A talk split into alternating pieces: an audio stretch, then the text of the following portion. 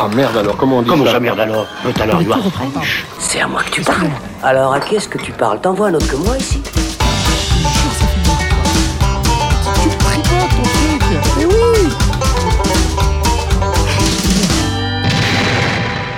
Salut les cinéphiles, bonjour, bonsoir à toutes et à tous, c'est Alex. Bonne année, meilleurs vœux et on l'espère une belle année cinéma en 2021, croisons les doigts. En attendant, bienvenue dans cette nouvelle émission spéciale qui regarde dans le rétroviseur de l'année cinéma écoulée. 2020 aura été l'année de tous les bouleversements pour l'industrie du cinéma suite à la crise du coronavirus. Salles obscures fermées, puis rouvertes, puis refermées, films sans cesse déplacés des calendriers de sortie, pénurie de blockbusters, tournage annulé, festival déplacé sur internet, sans parler de la révolution vécue à Hollywood avec le substitut des plateformes de streaming et le raz-de-marée Disney+. Tous des événements qui ont accentué la crise du cinéma et ont donné une saveur assez aigre à cette année, pas comme les autres. Pour autant, les amis, s'il y a eu moins de films proposés que d'habitude et surtout moins de grosses productions attendues, 2020 n'en reste pas une année cinéma avec des films et même des très bons et surtout beaucoup de surprises. C'est pourquoi on a décidé de consacrer une émission spéciale top de l'année 2020 pour vous permettre notamment de rattraper chez vous des bons films, tiens, tant qu'on y est, que vous auriez loupé. Quoi de mieux à faire, me direz-vous, en ces temps encore troubles où les salles de cinéma ne sont pas encore prêtes à rouvrir leurs portes. Pour revenir donc sur les meilleurs films qui ont fait cette année 2020, j'accueille avec moi mes fidèles boulimiques de 7e art, Thibaut Ducret. Bonsoir, bonjour Thibaut, salut. Et bonsoir, bonjour Alex. Voilà, bonne année. On se redit bonne année en fait, parce qu'on se l'est dit euh, sur l'épisode sur mais oui, mais on se le dit jamais assez. Émission spéciale, tout ça, je me suis dit on pouvait mettre les formes. Florian Pouplin, salut Flo. Bonjour, bonsoir Alex. Bah, va bonne année, meilleurs vœux. Bonne année aussi, bonne, bonne année Bonne à toi. année, ouais. Ouais. Super. Bon, eh bien, en tout cas, euh, l'année dont on va vous parler, c'est euh, 2020. Donc, le top ciné 2020 du Saloon, c'est tout de suite. Dernière nouvelle, il vivait dans un gros pipi. Dans un quoi? Gros pipi. Oh mon Dieu, vivre dans l'urine, c'est affligeant. Avant de commencer, je tenais à vous remercier, vous qui nous écoutez fidèlement sur SoundCloud, Apple Podcasts, Spotify, Deezer, YouTube et autres, pour l'accueil que vous avez réservé à nos deux longs formats de fin d'année sur les filmographies de David Fincher et du studio Pixar. Accueil chaleureux d'ailleurs. Merci donc à vous pour euh, vos écoutes attentives et n'hésitez pas à vous abonner, à partager, à commenter, à liker, à mettre des étoiles et à nous suivre sur les réseaux sociaux Facebook, Twitter et Instagram. Dans ce top cinéma de l'année 2020, on va d'abord parler brièvement des films qui nous ont déçus, donc de ceux que l'on attendait au tournant mais qui ont fait plouf, avant de passer au beau temps avec un récapitulatif des meilleurs films chroniqués par le Saloon, ou en tout cas des films dont on vous a parlé cette année et que l'on retiendra. Puis on passera ensuite au plus important, à savoir les coups de cœur de chacun, soit nos meilleurs films vus cette année dont on ne vous a pas encore parlé, soit parce qu'on les avait loupés euh, lors de leur sortie, soit parce qu'ils ne se prêtaient pas à un épisode au moment venu. En tout cas, l'occasion est toute trouvée pour réparer tout ça et être sûr qu'on vous aura finalement parlé de tous les films qu'on a aimés, ou presque. Mais avant de parler de tous ces films, en préambule, Peut-être un petit bilan, euh, Florian, Thibault, sur cette année assez inhabituelle quand même qu'on vient de vivre. Euh, quoi penser déjà de, la production cinématographique qu'il y a eu en 2020, de tous ces bouleversements et donc du coup de l'incidence sur notre regard qu'on peut avoir sur cette année cinéma euh, écoulée? Thibault. Et sur les films qui vont se retrouver dans le top. Euh, quoi penser de la production euh, bah, Qu'elle a été forcément plus réduite que, que d'habitude, ou en tout cas que, que les sorties euh, de l'année ont été euh, assez bouleversées dans, dans les types de films qui ont fait l'actualité du calendrier, etc. C'est-à-dire que fatalement, tous les blockbusters, basiquement, ont été repoussés. James Bond a ouvert le bal. C'était, voilà, on a nous-mêmes préparé le terrain avec une série de, de vodka martini, n'est-ce pas? On se réjouissait, on avait prévu le coup et, et bam, en fait, euh, coronavirus, c'est parti. Sur 16 semaines, mon ami. quand Voilà, même. voilà, et on espère pouvoir un jour euh, faire euh, la réunion, euh, l'Avengers Endgame euh, des, des vodka martini et parler tous ensemble de. Ce sera le cas. de j'ai- oublié son nom du coup. Bah, Mourir de No Time to. Die, évidemment. Eh oui. bah, le titre a tout trouvé. Mais voilà, c'était le début d'une longue période de blockbusters repoussés, euh, on ne sait pas trop quand. Et du coup, bah, par- l'avantage à côté, c'est que ça a laissé la place, comme on le disait dans, dans, dans notre euh, récap, émission récap des, des films de l'été. Ça a laissé la place à des plus petits films.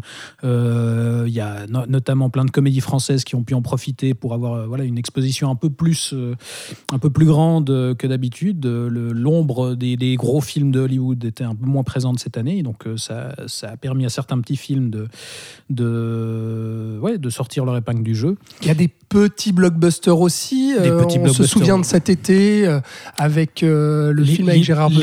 Greenland, évidemment. Greenland, voilà. qu'on vous encourage tous à, à revoir. Exactement, Project Power, Unhinged, enfin ce genre de film-là Voilà, qui pour- finalement. Pour, ça, ça a euh, été pas mal. Et puis surtout, ça a été euh, une aubaine pour, pour les plateformes de, de streaming. Et ce qui est intéressant, c'est que, enfin, je ne veux pas monopoliser la parole non plus, mais, euh, mais ça a accéléré une mutation euh, du site, enfin, ouais, de la production euh, audiovisuelle qui est en cours depuis euh, quelques années et qui ne pouvait qu'arriver. Enfin, en soi, je pense que c'est faux de dire que, que l'avènement de, des plateformes de streaming et de tout ce qui se passe avec euh, Disney, Disney Plus et la Warner, etc. Enfin, c'est- pas le coronavirus qui est, enfin, on- on- on tendait vers ça de toute façon, mais ça a accéléré, euh, euh, voilà, ce- cette stratégie des gros studios qui vont plus forcément miser en premier lieu sur euh, sur la salle de cinéma. Voilà, donc on le rappelle quand même, euh, Disney qui a lancé cette année Disney Plus, qui a fait un carton. Aujourd'hui, on est quasiment à 90 millions euh, d'abonnés à la plateforme. Euh, ils ont sorti notamment Mulan en exclusivité sur Disney Plus, donc ils ont boudé les salles à ce moment-là. Ils ont sorti le Pixar Soul euh, à Noël, exclusivement sur la plateforme aussi. Et ils ont annoncé une stratégie pour les années à venir en disant bah, Disney Plus sera notre priorité. Voilà, on a gros, notre plateforme Voilà. maintenant, euh, les salles de cinéma, vous n'êtes plus euh, notre priorité. Et, Et Warner aussi avec HBO Alors Max. ensuite, effectivement, Warner a, a décidé de sortir simultanément le- ses prochains films du calendrier 2021 sur euh, leur plateforme HBO Max et en salle de cinéma, laissant donc, contrairement le choix à Disney, euh, contrairement à Disney, le choix au public euh, d'aller en salle ou de, ou de consommer leurs films sur une plateforme. Donc voilà. Quand on- ils auront le choix, parce que pour le moment, il ça. faut le rappeler, alors, bah, on là, peut là, pas y le- aller, quoi, tout pas, simplement. voilà. de toute façon, les, les salles de cinéma, c'est pas pour tout de suite. Donc la plateforme, c'est clairement un substitut euh, pour voir. Donc ce qui fait qu'on a vu beaucoup plus de films que d'habitude aussi sur les plateformes de streaming. Et puis il y en a notamment pas mal dont on va vous parler euh, ce soir, qui se retrouvent euh, sur, sur Netflix. Et puis on a pu en voir aussi avec Amazon, avec, euh, avec euh, Apple TV et ce genre de, de- de plateformes qui ont Et attiré des films aussi les, et récupérés. les- les films, enfin les sorties directement en vidéo, qu'il a aussi. Oui, euh, les VOD, ouais. ouais. Florian, quoi retenir, toi, de ton année cinéma euh, 2020, donc qui s'est passé bah, beaucoup chez nous, devant Oui, notre ben, télé D'un point de vue euh, de spectateur, de spectateur cinéphile, euh, moi ce qui m'a beaucoup manqué c'est la salle évidemment, hein, l'expérience cinématographique d'être devant un grand écran avec du bon son Ouais. surtout et, euh, et d'être avec d'autres gens. Enfin voilà, on sait tous ici que on aime le cinéma aussi parce que c'est quelque chose de collectif et que c'est grand. Voilà, c'est plus grand que nous et Ouais. ça ça a vraiment manqué parce que voir un film Donc l'immersion dans un film aussi. quoi. Exactement, ouais. Typiquement, il y a des films que j'ai vus euh, où je m'étais dit, putain, celui-là au cinéma, ça aurait été mieux. Mhm. Enfin, voilà. Mm. Euh, ce que j'ai apprécié, par contre, c'est que moi qui ne suis pas très friand de blockbusters ou de films à grand spectacle, euh, j'ai vu que l'offre était moindre. Parce que d'habitude, j'ai beaucoup de mal à, à faire un choix. Parce enfin, avant le coronavirus, il y avait un choix de films, en Suisse en tout cas, et encore plus en France, euh, assez énorme. Et chaque semaine, je devais faire des priorités et je ratais toujours des films que j'avais envie de voir ou que je me disais que peut-être j'allais aller voir Ouais. parce que j'étais juste. euh, Et parce qu'il restait pas très souvent en salle, quoi. Il faisait une semaine ou voilà, deux semaines d'exploitation pour les films Et vu que j'aime les films un peu chiants et un peu étrangers, c'était les premiers à partir, donc évidemment. Voilà. Donc là, c'est vrai que cet été, dès que les salles ont rouvert, euh, je me suis un peu précipité. Il n'y avait pas un choix ex- exceptionnel, mais j'ai réussi à rattraper des films dont on va parler, dont un euh, que j'ai beaucoup aimé. Et voilà, au-delà de ça, je ferai peut-être l'avocat du diable pour certaines plateformes de streaming, ou en tout cas pour certains services de VOD. Euh, puisque puisque j'ai eu le temps en fait de faire mon choix dans les films, puisqu'il y en avait moins en tant que spectateur, j'ai pu entendre parler d'autres films qui ne n'allaient pas sortir ou qui enfin voilà qui normalement ne seraient pas sortis en Suisse en tout cas peut-être en France parce qu'ils ont Mhm. une politique différente avec les films d'arrêt essai Euh, et je suis allé découvrir des choses euh, bah, en VOD que je n'aurais sûrement pas vu en salle parce qu'ils ne seraient pas sortis en Suisse et j'ai découvert quelques trucs mais donc là je parle de films en dehors de Disney Plus et de Netflix Bien sûr, ouais. euh, et donc j'ai été agréablement surpris par de la production que je ne connaissais pas tout simplement Mhm. euh, parce que les, les auteurs de ces films n'étaient pas assez bankable pour sortir en Suisse. Euh, donc dans le malheur, j'ai quand même eu, euh, j'ai Ouais. quand même trouvé des choses un peu. Donc c'était quand même une, une année chamboulée, mais la perte des blockbusters en tant que spectateur, encore une fois, ne m'a pas fait de mal. Ouais. Mais c'est clair que d'un point de vue indu- industriel et du circuit des salles, Mm. euh, j'espère que quand elles vont rouvrir, euh, il va Bah, quand même y avoir des solutions et que le public de niche sera toujours là parce que c'est finalement sur eux que je pense Mm. les exploitants euh, Ouais. Se basent, enfin que les gens qui aiment la salle retourneront en salle. En tout cas, gros soutien voilà, à tous les, tous les travailleurs euh, de, de cette, euh, de cette industrie, de cette profession, euh, qui sont fortement touchés par déjà la crise du coronavirus et puis qui vont, être, qui vont continuer à être touchés par la transition ou la révolution qu'on est en train de vivre avec justement les, les, orientations de ces studios. Il y avait aussi du coup donc moins de, de films proposés, ce qui fait qu'on on disait il y a des films qui ont pu tirer leur épingle du jeu, déjà peut-être des plus petites productions ou des, des films des films d'auteur ou des films étrangers euh, au- auxquels on ne se serait peut-être pas intéressé. Et puis même, voilà, on parlait, Thibaut, des, des mini-blockbusters qui ont fait euh, euh, l'été, pour reprendre ce, ce- cet exemple de Greenland, qui au final est un film tout à fait honnête et puis qui... qui- Chef d'œuvre, Voilà. chef d'œuvre, je crois qu'on peut le non, mais qui passe très bien euh, euh, Un en, très bon en- film du en samedi soirée. soir. Exactement. Bah, typiquement, c'est le genre de film. Moi, je me dis, si- si- s'il était sorti en 2019, je pense que j'en aurais eu, mais rien à péter. Je l'aurais Ah même si, pas il avait regardé. fallu, euh, comme disait Florian, Choisir. choisir, dans une grosse euh, proposition Ouais. euh, comme en temps normal. Effectivement, je pense que celui-ci serait passé à la trappe. Mm. En revanche, euh, le fait qu'il y ait eu beaucoup moins de films, beaucoup moins de, comment dire, de propositions, de, productions qui sortent euh, sur les écrans, bah, ça a une influence justement sur le top euh, euh, qu'on fait chaque année et puis sur les films qu'on retient. Vous allez le voir là avec les films dont on va vous parler. Et bah, c'est vrai que ça chamboule tout. C'est-à-dire que déjà, bah, pe- peut-être qu'il y a, comment dire, bah, clairement moins de Hollywood, moins de blockbusters, moins de grosses productions comme ça, parce qu'il n'y en a pas eu quasiment. Et puis aussi justement des films qui se retrouvent en top. Alors que peut-être que dans une autre année où il y aurait eu beaucoup plus de, production, ça aurait peut-être été des films euh, qui n'y auraient pas figuré. Mais euh, ce qui ne veut pas dire qu'ils n'ont pas leur place justement pour euh, être des films à retenir. Mais ce qui fait que moi, typiquement, je ne sais pas vous, mais j'ai eu beaucoup de facilité cette année à choisir les films que j'allais mettre dans un top 10. Alors que d'autres années, euh, je pense notamment bah, aux deux dernières années, 2018-2019, où faire des choix, c'était assez drastique et assez compliqué. Là, franchement, les, les 10 films que je retiens cette année, pour moi, c'était une évidence.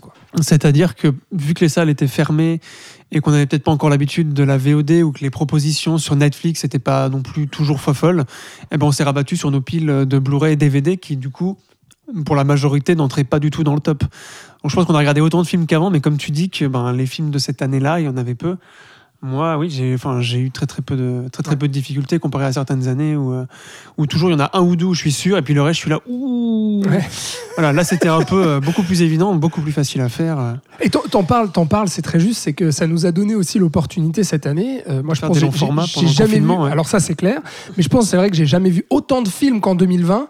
Mais j'ai jamais autant profité d'avoir du temps pour euh, rattraper euh, du, du classique, voir des vieux films ou revoir euh, des, des- des vieux films.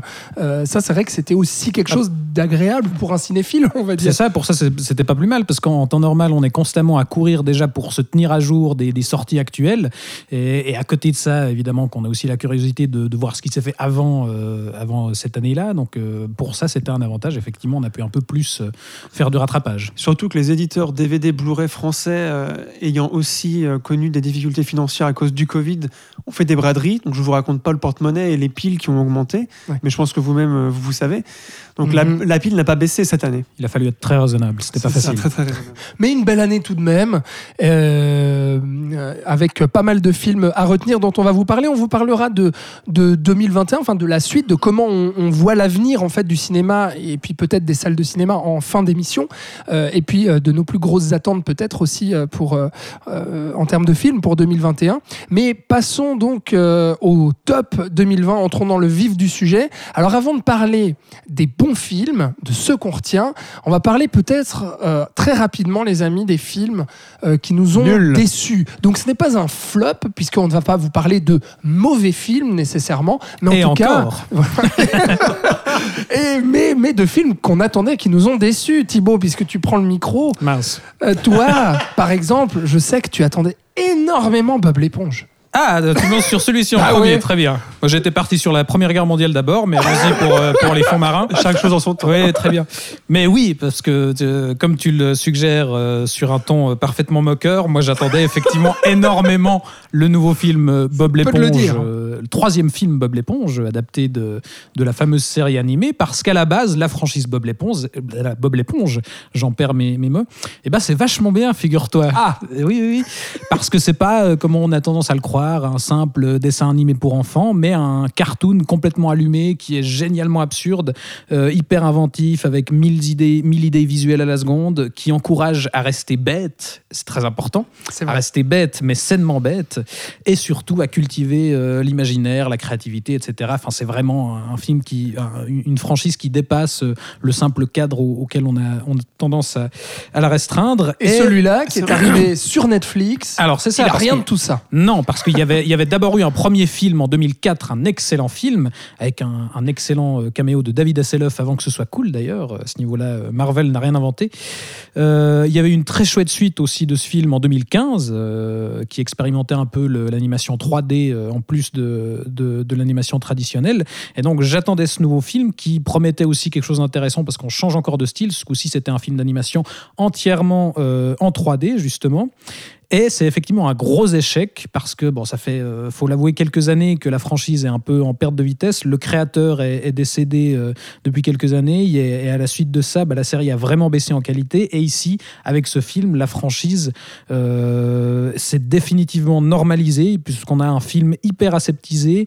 Euh, L'humour génialement crétin de, de la franchise à la base euh, a complètement disparu. Ce qui est assez révélateur, justement, c'est les caméos. Comme je disais, dans le premier film, on, on avait David Hasselhoff qui apparaissait à la fin et c'était génialement exploité. C'était pas encore euh, la période où on faisait apparaître euh, David Hasselhoff un peu partout parce que c'est rigolo. Euh, là, on a des caméos et on a qui? On a Keanu Reeves, Snoop Dogg, donc des trucs hyper Ah attendus et hyper éculés en termes de, ca- de caméos. Et c'est assez caractéristique d'un film qui est très très très racoleur et d'ailleurs en vrai c'est juste une énorme publicité pour une, une série spin-off qui va bientôt arriver et qui racontera euh, la jeunesse de Bob l'éponge et, et de ses amis n'est-ce pas? Et, qui a l'air aussi pertinente que, que la série que prépare Disney Plus sur le chien de là-haut. Euh, donc voilà, au, au final, Bob l'éponge, c'était bien, mais avec ce film, je crois que c'est malheureusement définitivement mort et enterré. Ah et ça, là ça a été là un des plus gros crève-cœurs de l'année. Voilà. Bon, Thibaut, euh, t'auras enfin pu en parler. Oui, oui, non, mais j'avais besoin de, de partager cette, euh, cette douleur. cette T'avais besoin souffrance, d'exorciser euh, ça, quoi. J'espère que ça m'aidera à faire le deuil, mais oui, c'était une... le coronavirus à Mais côté, on le sent rien. habité, hein, Florian, quand même, là. On sent Bob l'éponge. C'est un ça. peu triste. Ouais. C'est une partie importante de moi-même euh, qui, est morte cette année. T'étais déçu quand, parce qu'on se disait, Mais bon, oui. est-ce qu'on en fait un épisode ou pas quand, tu le, quand il est sorti Tu l'as J'étais vu, chaud dit non, mais là, un- là les gars, shot tout du moins, c'est nul, quoi. On va pas en parler. Et ben Voilà. il se retrouve ici dans ce top On, pour- on 2020. pourrait faire un long format sur Bob l'éponge. Ah ouais. Un jour. Un jour, un jour peut-être. Florian, mon cher ami, toi, euh, parmi tes déceptions, Oui. il y a, et je te comprends, mon cousin de Yann Kounen, euh, avec. je l'aime bien euh, pourtant mon, mon, mon, mon cousin, mais là il Ouais. n'a pas. Non. non, comédie donc Ouais. française avec Vincent Oui. Lindon et François Damiens. On l'attendait pourquoi? Pour Yann Kounen, justement. Ah bah oui, parce que ça faisait genre 7 ans qu'il avait rien, enfin qu'il avait rien fait de fiction. En 2013, il avait fait Le vol des cigognes, un téléfilm de 3 heures pour Canal+. Il avait fait quelques docu- il avait fait deux, autres- deux documentaires entre temps.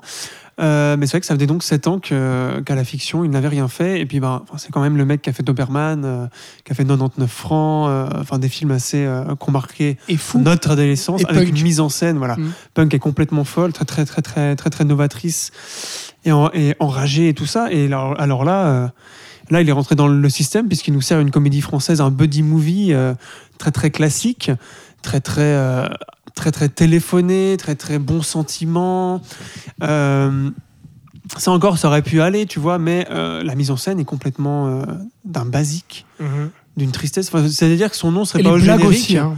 oui, enfin voilà, même Le le, scénario, voilà, tout. et même les acteurs, hein, ceux qui sont de très bons acteurs en soi, mais là ça ne marche pas. Il y a vraiment, euh, c'est vraiment un ratage total et surtout moi j'ai, enfin, j'avais déjà un peu peur avant puisqu'évidemment quand tu vois Kounen annoncer euh, un truc avec une bande annonce qui est, voilà, qui est Ouais. Bah, c'est un peu euh, comme quand tu vois Fred Cavaillé qui fait radin avec Danny Boone. Quoi. Voilà, c'est, ouais, un, C'est peu, dans c'est un un peu le même auteur qui avait une quoi. patte et qui se. Mais tu pouvais quand même te dire que tu allais peut-être retrouver quelques trucs, mais rien du tout. Mm.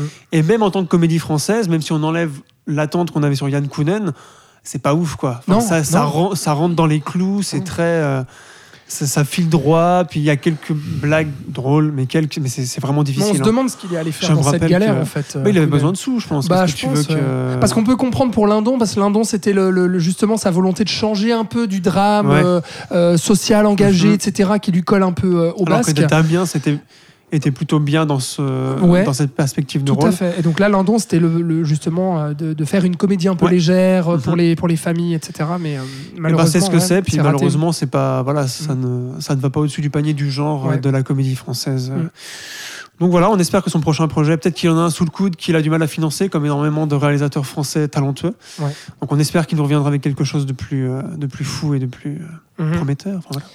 Absolument. Et puis bah, c'était c'était bien aussi de Et il était sorti en salle, lui. Oui, Pendant quelques semaines, il, il avait réussi à sortir en salle. Et enfin, du coup, on en dit un mot parce que pareil, on voulait lui consacrer un épisode et on a, on avait tellement pas aimé que euh, effectivement, on s'est dit qu'on allait s'abstenir. Là aussi, on a eu l'occasion d'en parler.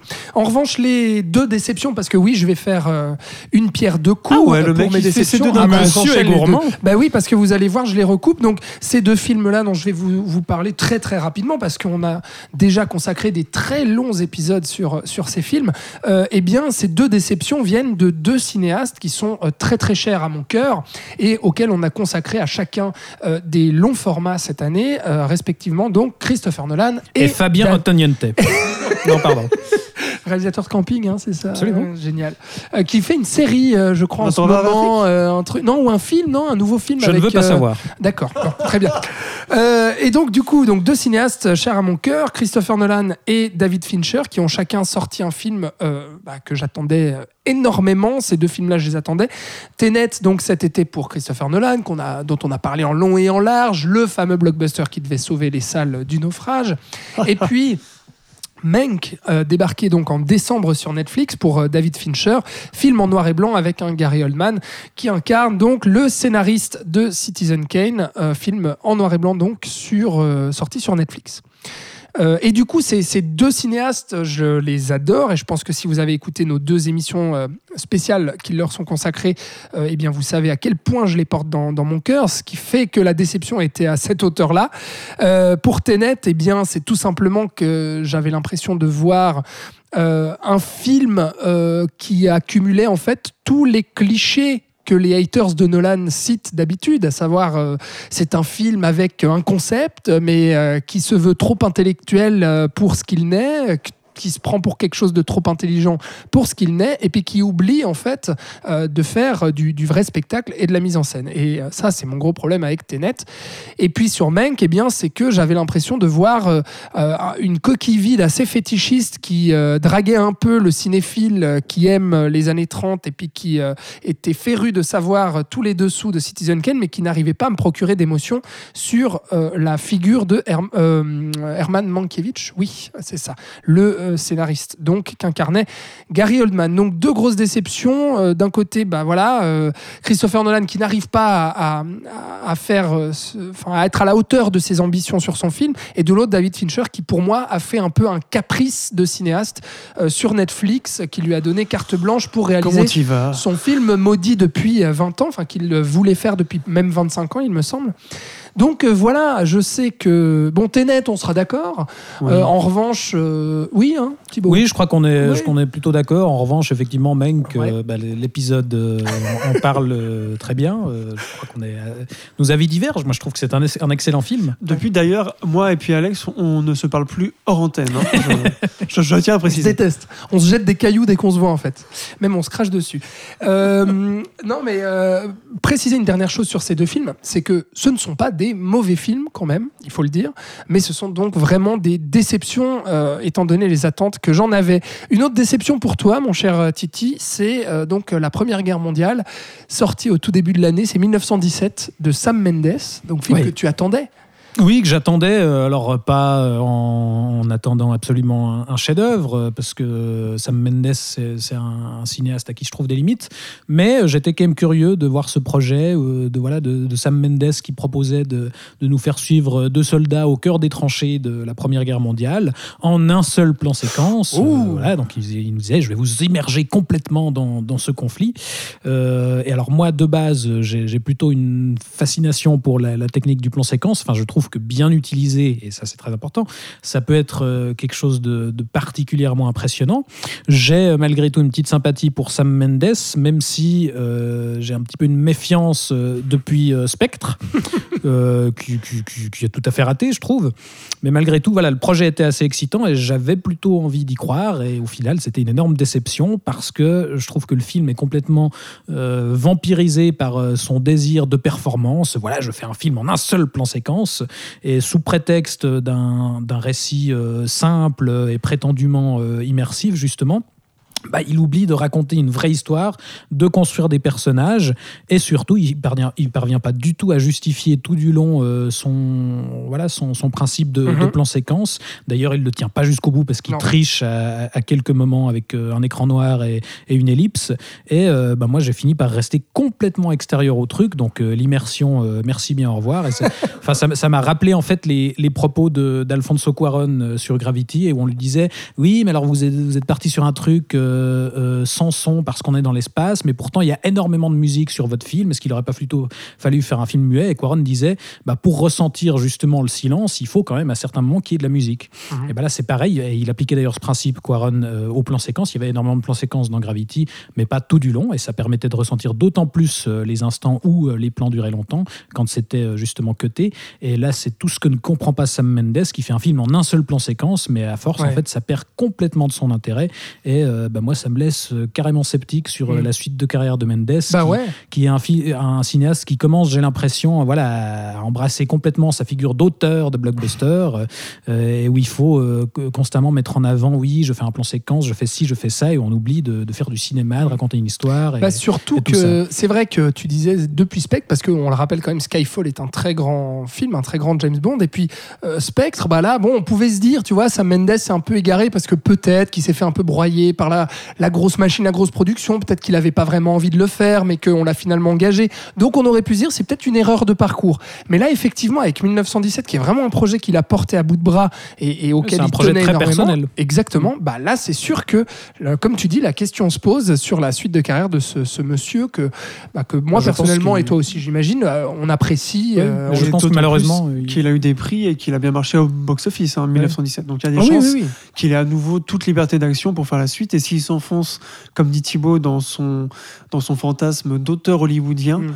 Bah, ça va peut-être faire un Tenet. euh, Bah, c'est ça, je donc pense voilà, que comme il va, il va beaucoup, peut-être en euh, arriver là. Alors va se faire rappelez-vous, Déjà, la prétention. déjà. ouais. Alors rappelez-vous, euh, si vous êtes fidèle au poste, fidèle euh, au saloon euh, et que vous avez écouté tous nos épisodes, vous avez certainement écouté notre épisode consacré à 1917, donc sorti euh, en janvier. Souvenez-vous, dans le temps, Florian était le défenseur de 1917. Mais encore Florian, tu as encore retourné ta veste. Qu'est-ce qui se passe? Mais alors moi, 1917, quand j'étais sorti de la salle, vraiment, j'avais été. Alors moi, l'immersion avait complètement fonctionné avec moi. Vraiment, ça avait, euh, ça m'avait fait le même effet qu'avec euh, le film de Nolan avant Tenet. J'ai un trou. Dunkerque. Oui. Voilà, ça m'avait fait le le même effet que Dunkerque. Et c'est vrai que sur le moment, vu qu'on avait enregistré l'émission, je crois, le jour d'après ou le soir même, bah, j'étais complètement. euh, oh, c'est vraiment trop Estomaqué. bien. tout. Estomaqué. Exactement. Vraiment, ça m'avait fait. J'avais eu une réaction physique. Enfin, tu vois, quand tu te dis, tu t'accroches à ton siège. Ouais. Ben là, ça m'était vraiment arrivé. Mhm. J'étais voilà un peu. Et c'est vrai que c'est après, ben, quand je décante, mais moi j'ai besoin de temps. hein, tu sais, je suis pas, j'ai pas 25 ans là comme tous. j'ai besoin de temps pour que ça décante. Et puis c'est vrai que ben voilà, je l'ai pas encore revu, mais j'ai peur de le revoir. Ouais. Parce que j'imagine que, cet effet, c'est ça. J'imagine que cet effet que j'ai eu le premier coup ne réapparaîtra pas lors d'une seconde Mm. vision. Mais en tout cas, l'avis que j'avais lors de notre émission, où d'ailleurs j'étais contre Thibaut, je faisais que de parler pour pas qu'il parle, parce que je voulais avoir raison. C'était Je terrible. me rappelle bien.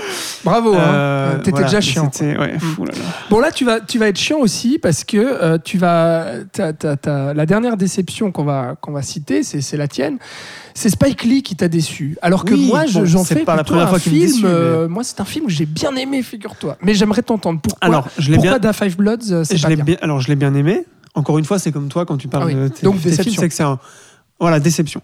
Euh, C'est-à-dire qu'il s'empare euh, du film de guerre de Vietnam, qui est un film qui est un genre quand même assez éculé euh, dans le cinéma américain, puisque voilà Kubrick y est allé, Coppola, enfin tous les grands ici ont un, petit peu passé, Stone aussi. puis là il cite clairement Apocalypse Now hein, euh, aussi, ouais, ouais, un peu trop bien d'ailleurs. bien présent Le problème de ce film, c'est qu'il est trop appuyé sur tous les niveaux, je trouve. C'est-à-dire que dans sa réappropriation du genre, en fait, c'est un mauvais mot puisqu'il ne se le réapproprie pas. Il enchaîne juste les stéréotypes du, du film de guerre du Viet- Vietnam. J'ai même pas l'impression qu'il se soit vraiment documenté ou qu'il ait essayé d'apporter quelque chose de nouveau à ce genre-là. On sent vraiment que c'est nourri de tous les autres films qui ont été faits avant, mais qu'il n'y apporte rien. Les personnages, je les trouve très très caricaturaux. La volonté, Ce c'est de montrer les personnages afro-américains dans Oui, la. Dans ah, la... pardon, oui, au pas- cœur de la guerre parlé du Vietnam, film, voilà. excuse-moi, j'étais parti sur l'analyse directe. mais On en a déjà Mais parlé. oui, en voilà, à l'écouter l'émission avec Mhm. Pascal.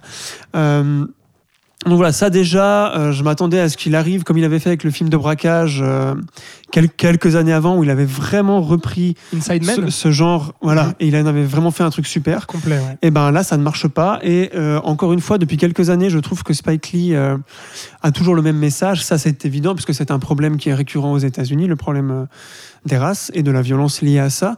Mais c'est de plus en plus appuyé, c'est de moins en moins subtil, moins en moins intelligent. C'est du forcing. On l'avait déjà vu dans Black Linesman à la fin avec ces fameuses images d'a- d'archives, comme si on n'avait pas compris, tu Mm. vois, que Contrairement à la finesse qu'il avait à ses débuts, en fait. Putain, ça ouais. que tu Et surtout qu'avant de revoir Da Five Blood, je m'étais refait au moins une dizaine de ses films, Ouais, dont chaud, ouais. ses premiers, ouais. et, euh, et là, je voyais vraiment une grosse différence. Enfin, Mm. entre Do the Right Thing, Malcolm X ou euh, Mo ou, ou Mo Better's Blues ou plein d'autres. Enfin, tu vois, jusqu'au début des années 2000. Et je m'attendais que là, il, allait- il allait revenir. Tu vois, en plus, c'est un film de guerre, tout ça. Bref. Et donc non, ça n'a pas marché. Il y a quand même Mhm. quelques moments de bravoure. Je trouve qu'il y a un humour assez cool avec le groupe euh, de blancs qui sont de l'organisation non, non, non, non, non gouvernementale, Ouais. avec Mel- Mélanie Thierry et cet acteur dont je ne me rappelle jamais le nom, mais qui est dans le Eastwood là. Wal- Ah, de Paul Walter Hauser. Oui, Merci. joli. Voilà. Oh Il y a ce groupe qui est assez drôle et il y a aussi tout un passage dans La Jungle où le personnage de Paul, qui est le personnage principal joué par Delroy. euh, je ne sais plus son nom. Moi non plus. Je peux plus t'aider. Euh, où il se retrouve seul vraiment à devenir fou. Où là, je trouve que la mise en scène de Spike Lee prend une autre dimension et il se passe un truc. Ouais. Mais c'est juste sur 10 minutes. euh, Mhm. Voilà. Et ouais, donc, euh, déception, mais ça reste quand même un bon film. Il est sur Netflix. Oui. C'est aussi le premier film de Spike Lee à euh, présenter À se par. retrouver euh, sur, voilà. sur Netflix. ouais. Euh, donc voilà, c'est pas. un- Mais c'est vrai que je, je te rejoins, c'est c'est un film un peu. euh, Alors, déjà sur la subtilité, et puis c'est un film un peu foutraque aussi, mais moi, c'est ce que j'ai aimé, c'est qu'il oui. tente énormément de choses. C'est vrai, c'est vrai. C'est un peu le bordel, et en même temps, il y a de l'inventivité partout. Et Ouais, en termes Moi, de format aussi, ils tentent plusieurs choses, Mhm. euh, le 16 neuvième, euh, le 4 tiers, etc. toi aussi, t'aimes bien. Oui, moi j'aime plutôt bien. J'ai été aussi, euh, comme beaucoup de monde, euh, Un peu déçu déçu parce Ah ouais. que j'en attendais un peu plus euh, également. Euh, mais voilà, je trouve qu'il y, a- il y a quand même des choses intéressantes et, et- et qui valent le coup euh, de. Ah, donc faites-vous votre propre film. avis. Voilà. Absolument. Sur euh, Netflix, donc, Da Five Bloods. Euh, Thibaut, puisque euh, tu as le micro en main, euh, tu vas nous parler un peu plus de, de positif. Oui, on va rentrer dans le top du saloon. Alors, on va vous dire, on va pas faire un top euh, le 10, le 9, le 8 euh, jusqu'au premier. On va pas classer les films dont on va vous parler. Et puis, ça ne représente pas exactement tous les meilleurs films. Mais ce sont les films qu'on a chroniqués cette année, pour lesquels on a consacré un épisode, que l'on va retenir. Donc, on en a choisi six, donc euh, deux chacun, euh, pour vous dire quels sont les films chroniqués du Saloon.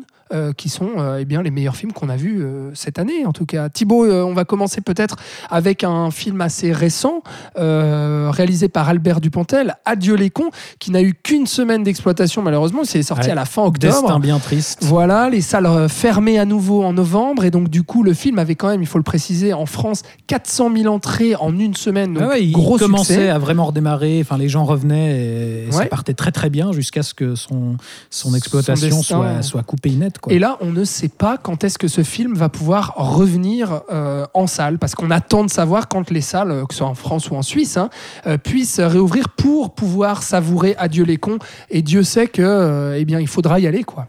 Oui, bah, clairement, parce que c'est- clair que ce destin, il est d'autant plus dommage que c'est euh, vraiment un, un- un film euh, qui faisait du bien en, en cette période. Enfin, moi, c'était vraiment le film dont on avait besoin, je pense, pour la fin de l'année, euh, parce qu'on a affaire à, à une comédie noire qui est, qui est à la fois cynique et très tendre sur un, un trio de personnages hyper attachants. Donc l'héroïne Virginie Efira qui, qui part à la recherche de, de, de son enfant abandonné, épaulée par, par Albert Dupontel et, Nicolas Marié, euh, un fidèle euh, compère de Dupontel euh, qui trouve euh, là, je, pense, un de ses meilleurs rôles.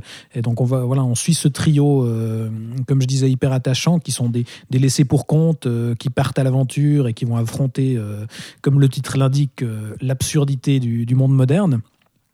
Et on a vraiment une histoire aussi drôle que touchante, euh, qui prouve que, que Dupontel, il sait être euh, génialement méchant envers ses contemporains, et à la fois euh, très délicat. Moi, je, me souviens encore de, cette très belle scène dans la voiture dont on parlait dans l'épisode qu'on avait consacré au film, avec le personnage de Nicolas Marié qui décrit son, son environnement d'avant, quand il avait la vue à Virginie Efira. Enfin, voilà, ce genre de scène qui, qui est très touchante, très belle, et à la fois une espèce de hargne et de, de, de- de colère de Dupontel qui, qui fait toujours du bien. Et, et du coup, on a un, un équilibre euh, vraiment très bien, euh, vraiment parfait, je trouve, entre euh, le rire noir et, et la douceur.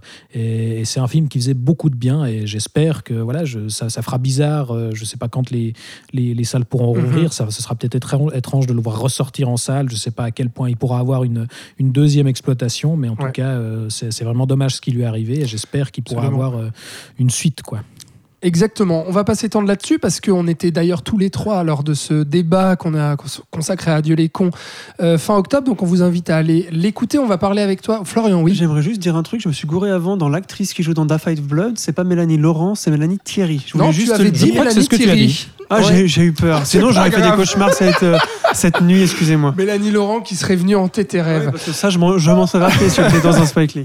Attention, Oh. elle tue Hitler dans ses rêves quand même. oui, c'est vrai. C'est vrai. Faut faire Bref, gaffe. excuse-moi, Alex, continue. Non, t'inquiète pas, euh, bah, Florian, tu gardes la parole puisque tu, tu vas nous parler d'un autre top du salon, une autre comédie, mais cette fois-ci américaine, euh, qui est sortie donc euh, cet été. Et là, typiquement, qui est le film. Alors, je pense pas qu'il ait eu un gros succès en salle, mais en tout cas, qui est un film qui a pu tirer son épingle du jeu d'une période début août, euh, rappelez-vous, euh, où il n'y avait euh, que très très très peu de films, donc qui a pu sortir à ce moment-là, c'est The Climb de. Michael Angelo Covino. Alors c'est drôle parce que Thibaut et Florian me regardent froncer Ouais, sourcils. je, je savais plus de quel film il parlait. c'est pour ça. Quel film il va parler Mais c'est vrai, tu vois, tu te souvenais plus. Autant- autant On pour était, moi, j'avais pas noté la liste. Eh bien, on était ouais. tous les deux, Thibaut, à servir un shot pour parler, de, pour crier notre amour pour euh, cette euh, comédie sur deux potes euh, qui font du vélo. Et euh, puis, il se passe plein d'autres choses. Mais Parce Florian, tu n'avais pas eu l'occasion Non, d'en parce parler. que je crois qu'il était passé au vif l'année passée, C'est ça. enfin, l'année passée passée. Oui.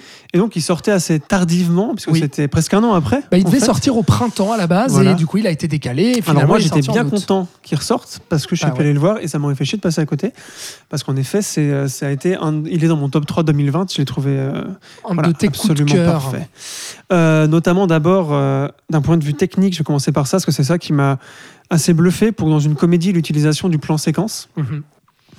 Euh, j'ai rarement vu cette technique aussi bien utilisée sans aucune fioriture Va te rhabiller Sam Mendes là. c'est ça alors là du coup oui je l'ai même écrit là et puis je l'ai oublié merci Thibaut Toujours là pour ça. Et voilà, donc chaque, euh, donc le film est composé de plusieurs tableaux séparés par des ellipses temporelles, ce qui d'ailleurs narrativement est, est très original et très intéressant. Et chaque, chaque scène en fait est un plan séquence. Euh, mais toujours utilisé, jamais trop euh, démonstratif, toujours très très. C'est-à-dire qu'on c'est qu'au bout d'un certain temps qu'on se dit euh, mais il y a eu un coup, il y a eu un, il y a eu une coupe là? Non, voilà. Les plans séquences sont utilisés de manière très très maligne, très très intelligente pour euh, pour voir absolument tout ce qui se passe et donner une, une impression surtout de d'être présent avec les deux comédiens, puisque pour faire vite, je, je vais quand même pitcher le film. Bien sûr. C'est l'histoire de deux amis qui vont passer par plusieurs euh, par de, de vie. par de la trahison, ils vont se rabibocher, après il va se passer d'autres trucs, enfin voilà. C'est vraiment l'amitié dans tous ses hauts et dans tous ses bas. Donc c'est un très beau film sur l'amitié. Et où on va suivre donc ben, toutes ces péripéties à différentes étapes de leur vie. euh, Grâce, grâce à ces plans séquences qui, je trouve, encore une fois, euh, sont- donc ça c'était un des premiers trucs qui m'avait bluffé. Déjà l'utilisation et de deux, utiliser des plans séquences comme ça dans une comédie, Ouais, ouais. ce qui est assez rare parce que souvent c'est réservé aux grands films à spectacle avec des réalisateurs Ah, qui savent ce qu'ils 1917, font. voyons. Non mais tu vois, Film non mais de genre, guerre, bah oh, oui. non mais genre Orson Welles, genre Oui, oui. Des, des gars, des gars comme, ça. Moi, euh, Mike, Michelangelo Covino, j'en avais jamais entendu Bah, parler c'est son avant ce premier film. film. En plus, Voilà. Voilà, c'est vrai que d'une manière générale, on a Donc, tendance à, à penser est- que la comédie, il n'y a pas besoin de, de vraiment de mise en scène. quoi. C'est Voilà. c'est plus l'écriture qui prime, euh, alors que pas du tout. Bah, T'as vu combien font d'entrée la bande à Fifi? Ah, Attends. Je n'osais les citer.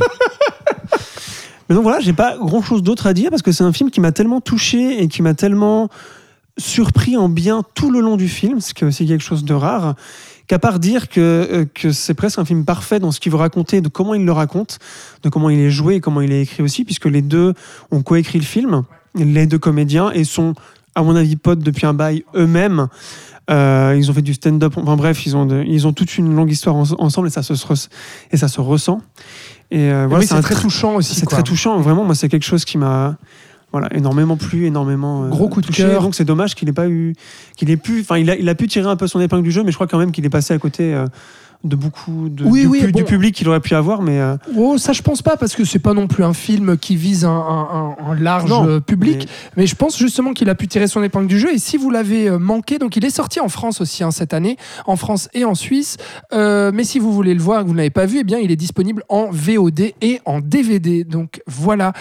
Euh, je vais vous parler moi d'un coup de cœur aussi personnel. Vous étiez tous les deux quand vous en aviez parlé. Je n'avais donc pas pu m'exprimer dans le saloon à propos de ce magnifique animé qui est euh, Les Enfants du Temps de Makoto Shinkai qui est sorti en tout début d'année. Euh, donc Makoto Shinkai, réalisateur de euh, Your Name, le raz-de-marée, euh, l'immense succès japonais et puis très très reconnu a, à l'international. qui a quand même battu Shihiro. Hein. Voilà. Donc Au niveau recette, il faut le faire. plus grand comment dire film le plus rentable au Japon de voilà de toute l'histoire mais je crois animation et live action confondu enfin bref donc c'est son nouveau film et puis il nous raconte donc l'histoire d'un jeune lycéen qui débarque à Tokyo il a pas d'argent il a pas d'emploi. Il trouve un poste finalement dans une revue dédiée au paranormal. Et il est embauché pour étudier sur un phénomène météorologique extrême qui touche tout le Japon. Pour résumer c'est qu'il pleut tout le temps. Et en fait, il va étudier là-dessus jusqu'au jour où il va rencontrer euh, la jeune Ina euh, qui aurait justement des pouvoirs spéciaux euh, et notamment le pouvoir euh, eh d'éradiquer ce- cette, ce- cette malédiction qui plane sur, sur le Japon. Donc c'est un film qui m'a beaucoup touché, euh, qui est totalement dans la lignée de Your Name que j'avais déjà adoré. Euh, C'est-à-dire qu'on retrouve cette romance, cette mélancolie avec l'élément fantastique qui est central aussi dans l'histoire d'amour et dans, dans toute la la dramaturgie euh, qui s'installe. Il y a une beauté formelle qui est absolument dingue, une reconstitution de Tokyo hallucinante parce qu'on travaille, mais alors là, le photoréalisme euh, puissance 1000, euh, c'est vraiment euh, très très bluffant. Puis ensuite, il y a ces envolées lyriques dans le déploiement de l'élément fantastique avec des couleurs, un jeu avec les changements justement de météo, de lumière et tout. Enfin, visuellement, c'est un film qui est absolument bluffant et un film qui est très très touchant aussi avec à nouveau un, un final euh, absolument bouleversant euh, qui, qui rappelle justement le, le pouvoir en fait émotionnel de Your Name et qui arrive à m'agripper euh, même si justement le réalisateur peut-être recycle un petit peu sa manière de faire, ses idées, ses thématiques et ses personnages un petit peu quelque part aussi. Euh, ça reste un film qui est arrivé totalement à me saisir euh, et notamment pour ce final dont je parle. Donc Les Enfants du Temps, euh, Florian, tu avais adoré. Je, je renvoie tout le monde à aller écouter ton shot que tu as servi donc en janvier dernier. Et le film Les Enfants du Temps est disponible en VOD, en DVD ou en Blu-ray. Vous avez le choix. Euh, ne manquez pas ce, très joli film d'animation japonaise. Euh, Thibaut, on va parler animation toujours. Américaine cette fois, avec Pixar. Alors ce n'est pas Saul qu'on va retenir, puisque Non. si vous avez entendu euh, notre épisode consacré à Saul qu'on a publié il y a quelques jours, eh bien vous aurez entendu à quel point nous étions un petit peu méchants avec le film, un peu ti- tiède et partagé. En tout cas, tous les trois. mi-raisin, je crois que C'est le bon terme. Par contre, un film qui nous a plutôt euh, euh, saisi, chez Pixar toujours, c'est En avant ou bien Onward, qui est sorti de manière assez confidentielle, en tout cas pour un Pixar. Euh, à l'époque, c'était au Bah, printemps il a dernier. pu sortir en salle, lui, Déjà. quand même. Contrairement à Soul, quand même. et qui a fait un joli parcours en VOD après parce que euh, il a profité du confinement qui était en mars et puis euh, je crois que le film a été énormément téléchargé justement parce qu'il a été mis beaucoup plus rapidement que prévu en VOD. Donc voilà, ce film là qu'on retient finalement comme eh bien le bon Pixar de l'année. Ouais, bah on, en parlait dans l'émission Pixar et dans l'épisode consacré à Euh, On, s'inquiétait quand même un peu de, l'avenir du, studio. Et en tout cas, en début d'année, moi, ce film-là m'avait euh, plutôt rassuré euh, parce qu'on a un des nouveaux auteurs à qui on donne sa chance à, Pixar, Dan Scanlon, qui avait déjà réalisé la préquelle de, de Monstres et compagnie, qui était un film plutôt sympa mais assez anecdotique dans, l'absolu. Et avec en avant, je trouve qu'il livrait un vrai film personnel. On voyait qu'il avait injecté beaucoup de lui-même là-dedans. Dans cette histoire de, de deuil et de, de relations fraternelles qui était racontée avec beaucoup d'intelligence, je trouve, et une, grande force émotionnelle. Euh, le film réussissait aussi le, le pari assez casse-gueule de, de, créer un univers qui mélange l'héroïque fantasy au monde contemporain, et on on aurait vite pu se retrouver dans un truc euh, un petit peu cynique euh, à la Shrek. Et, pour moi, c'est jamais le cas, c'est jamais cynique ni moqueur. On rend hommage au genre, et au contraire, c'est l'occasion aussi de, souligner l'importance de, de comme le fait souvent euh, Pixar. Et autant euh, les futurs projets du studio euh, ont un peu de quoi inquiéter. euh, Mhm. le, le futur film Buzz l'éclair, je pense que c'est une des choses qui me terrifie le plus dans, l'avenir proche. Oui. Euh, autant euh, ce en avant, euh, bah voilà, ça, ça montre que voilà, si- s'il est encore capable de, de produire ce genre d'œuvre avec, euh, Original. avec, euh, de- des nouveaux cinéastes, avec un, un univers effectivement Bah original qui n'est pas une, une ressucée d'une franchise à succès, euh, bah voilà, moi je, je demande plus de en avant, même si c'est pas euh, du niveau de, de ses chefs-d'œuvre d'origine. euh, C'était un excellent film euh, Tout à fait. que- qu'on qu'on veut voir plus souvent. quoi Et très émouvant aussi. très émouvant. Ouais, vraiment de la thématique du deuil était, trouvée- était traitée avec beaucoup de finesse, À nouveau. avec euh, une résolution euh, très très très touchante. Mm. Je plus sois à tout ce que tu dis. Euh, Florian est très déçu de ne pas avoir eu l'occasion de voir en avant. Non, je l'ai toujours pas vu. Et tu pestes d'ailleurs sur suis- le fait que ce film n'est pas sur Disney+. en Suisse, ouais, en Suisse, il est pas sur Disney+. Je me suis abonné presque que pour voir ça et celui-là. Ouais, bah voilà. je te jure. hein. Ouais, ouais, je sais. C'est pas pour voir les Marvel, hein, je me suis abonné. Non. Euh, et voilà, donc non, il n'est pas disponible en Suisse. Peut-être qu'ils vont le ressortir encore un coup parce il que existe en que... DVD. Oui, Oui, c'est et pas faux. Blu-ray. et en VOD, bien entendu. Mais j'aimerais bien qu'ils le ressortent en salle parce qu'ils l'ont ressorti après le confinement. Ah voilà, il a eu en plusieurs. juin, oui, c'est vrai, Il ouais. est ressorti en juin. Bah alors t'étais où? T'as fait quoi? Je travaillais moi comme Ah, un, voilà, c'est comme ça. un ouf. Bref. Mm. Donc voilà, mais en tout cas pas encore sur Disney+. Je sais pas s'il y est en France, en tout cas chez nous en Suisse, euh, pas disponible sur Disney+, mais vous avez toutes les autres manières de le voir qu'on vient de citer. Euh, Florian, un autre Oui, top euh, du saloon. Oui. Euh, la fille au bracelet, pareil. Alors on en avait parlé il y a longtemps. C'était en janvier ou en Oh, y a- février non, aussi. il y a un an et demi, puisque Ah. nous l'avions. Ah, Ah. Parce que nous l'avions découvert, figurez-vous, au, au festival de Locarno, parce que c'était le film d'ouverture sur la Piazza Grande en 2019. Donc ça remonte. Et le film. Ça date. Voilà, donc euh, je vous renvoie à cet épisode-là où, où on avait consacré un épisode à plein de films de Locarno et notamment La fille au bracelet, réalisé par Stéphane Demoustier, qui finalement est sorti en salle en février et que toi tu as vu à ce moment-là, je l'ai vu à ce Florian, moment-là, ouais. et euh, comme nous, coup de cœur. Coup de cœur, en effet. Euh, déjà, ça fait plaisir de voir un film français qui sait de quoi il veut parler et qui en parle bien. C'est un film de procès, c'est un film de mœurs et c'est un film de procès de mœurs. Ça parle d'un sujet tabou euh, qui est donc la sexualité des jeunes adolescents.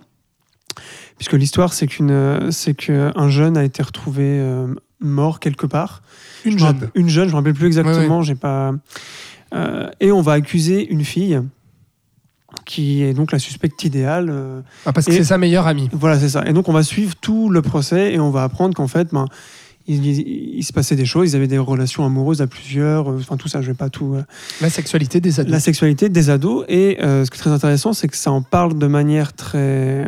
C'est qu'on confronte le monde des adultes qui voient toujours leurs enfants comme des enfants, c'est-à-dire des, des gens innocents, euh, intouchables, euh, naïfs, etc., alors que ce n'est pas du tout le cas. Et euh, c'est très, c'est très osé et très risqué de parler d'un- d'une thématique pareille. Et le film réussit parce qu'il en parle très justement, euh, avec une subtilité euh, très très très très bien, avec également à la technique un montage et une écriture parfaite. Je trouve que là, le film de procès est vraiment nickel. Ah ouais, le si genre vous est respecté et le suspense est, est là. Et, euh, et Melissa Gers est là, l'actrice qui joue cette, euh, cette, jeune, cette jeune fille. Euh, c'est son tout premier rôle. Elle est absolument incroyable. Elle est Elle complètement. conserve l'ambiguïté tout du C'est long. un truc de En malade fait, mental. tout le long du film, on se Mhm. pose la question, nous-mêmes, on ne sait jamais si elle est coupable ou non, en fait. Voilà, Euh, parce qu'en fait, elle, elle veut juste pas avouer le type de sexualité qu'elle a. Donc, elle, euh, voilà, on en est quand même à ce point-là dans la société aujourd'hui. C'est ce que le film dit. Mhm. que pour couvrir des choses que quand on est jeune, on n'aurait pas le droit de faire selon la vision de la société de l'adolescent, on serait prêt à se, à se dire coupable d'un meurtre, en fait. Mhm. Euh, bref, voilà. Et aussi le, reste du casting, parce que je trouve que c'est un grand film d'acteurs aussi. Je sais pas si-. Voilà, pour, les, pour le père, il y a Roche Dizem, pour la mère, il y a Chiara Mastroianni. Mhm. Et l'avocate de l'accusation, qui est donc la sœur du réalisateur, Anaïs de Moustier, qui jouent euh, très très bien. Ils sont cette, tous euh, excellents, Ils sont tous ouais. excellents. Voilà, donc c'est vraiment, euh, vraiment à conseiller. Mhm.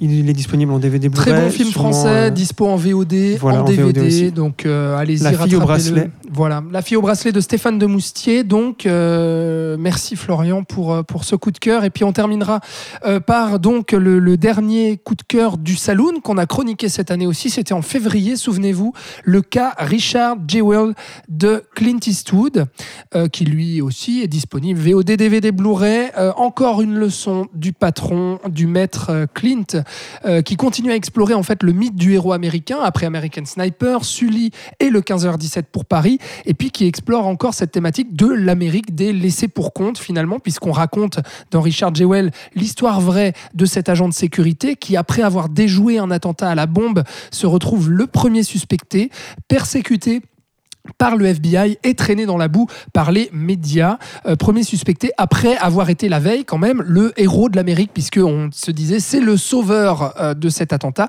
alors que finalement deux trois jours plus tard le FBI lui tombe dessus et il devient le premier suspecté.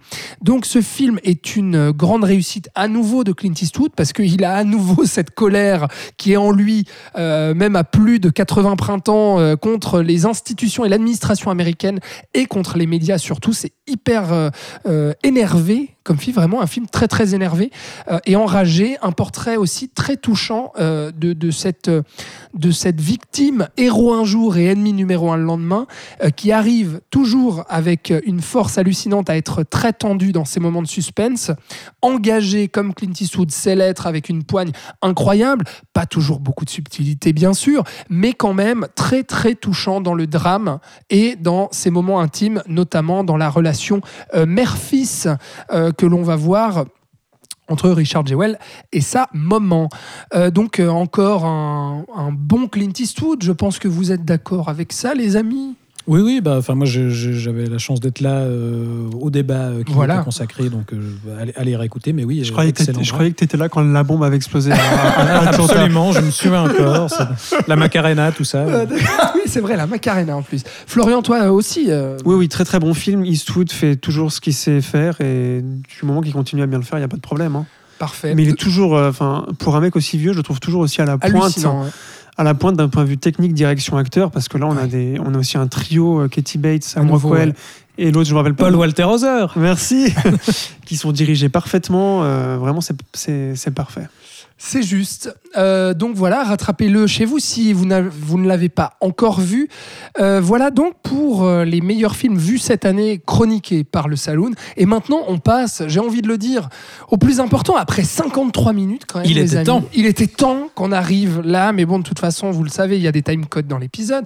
Euh, mais au top personnel, au coup de cœur de cette année, qu'on n'avait pas eu l'occasion de, dont on n'avait pas eu l'occasion de parler dans le saloon et donc on s'est dit on va profiter de cette émission pour vous parler de films euh, euh, peut-être moins évidents peut-être moins grand public que qu'on a peut-être moins euh, en- entendu parler on va dire en cette année 2020 mais qu'on tenait, nous, personnellement, à vous inciter à voir.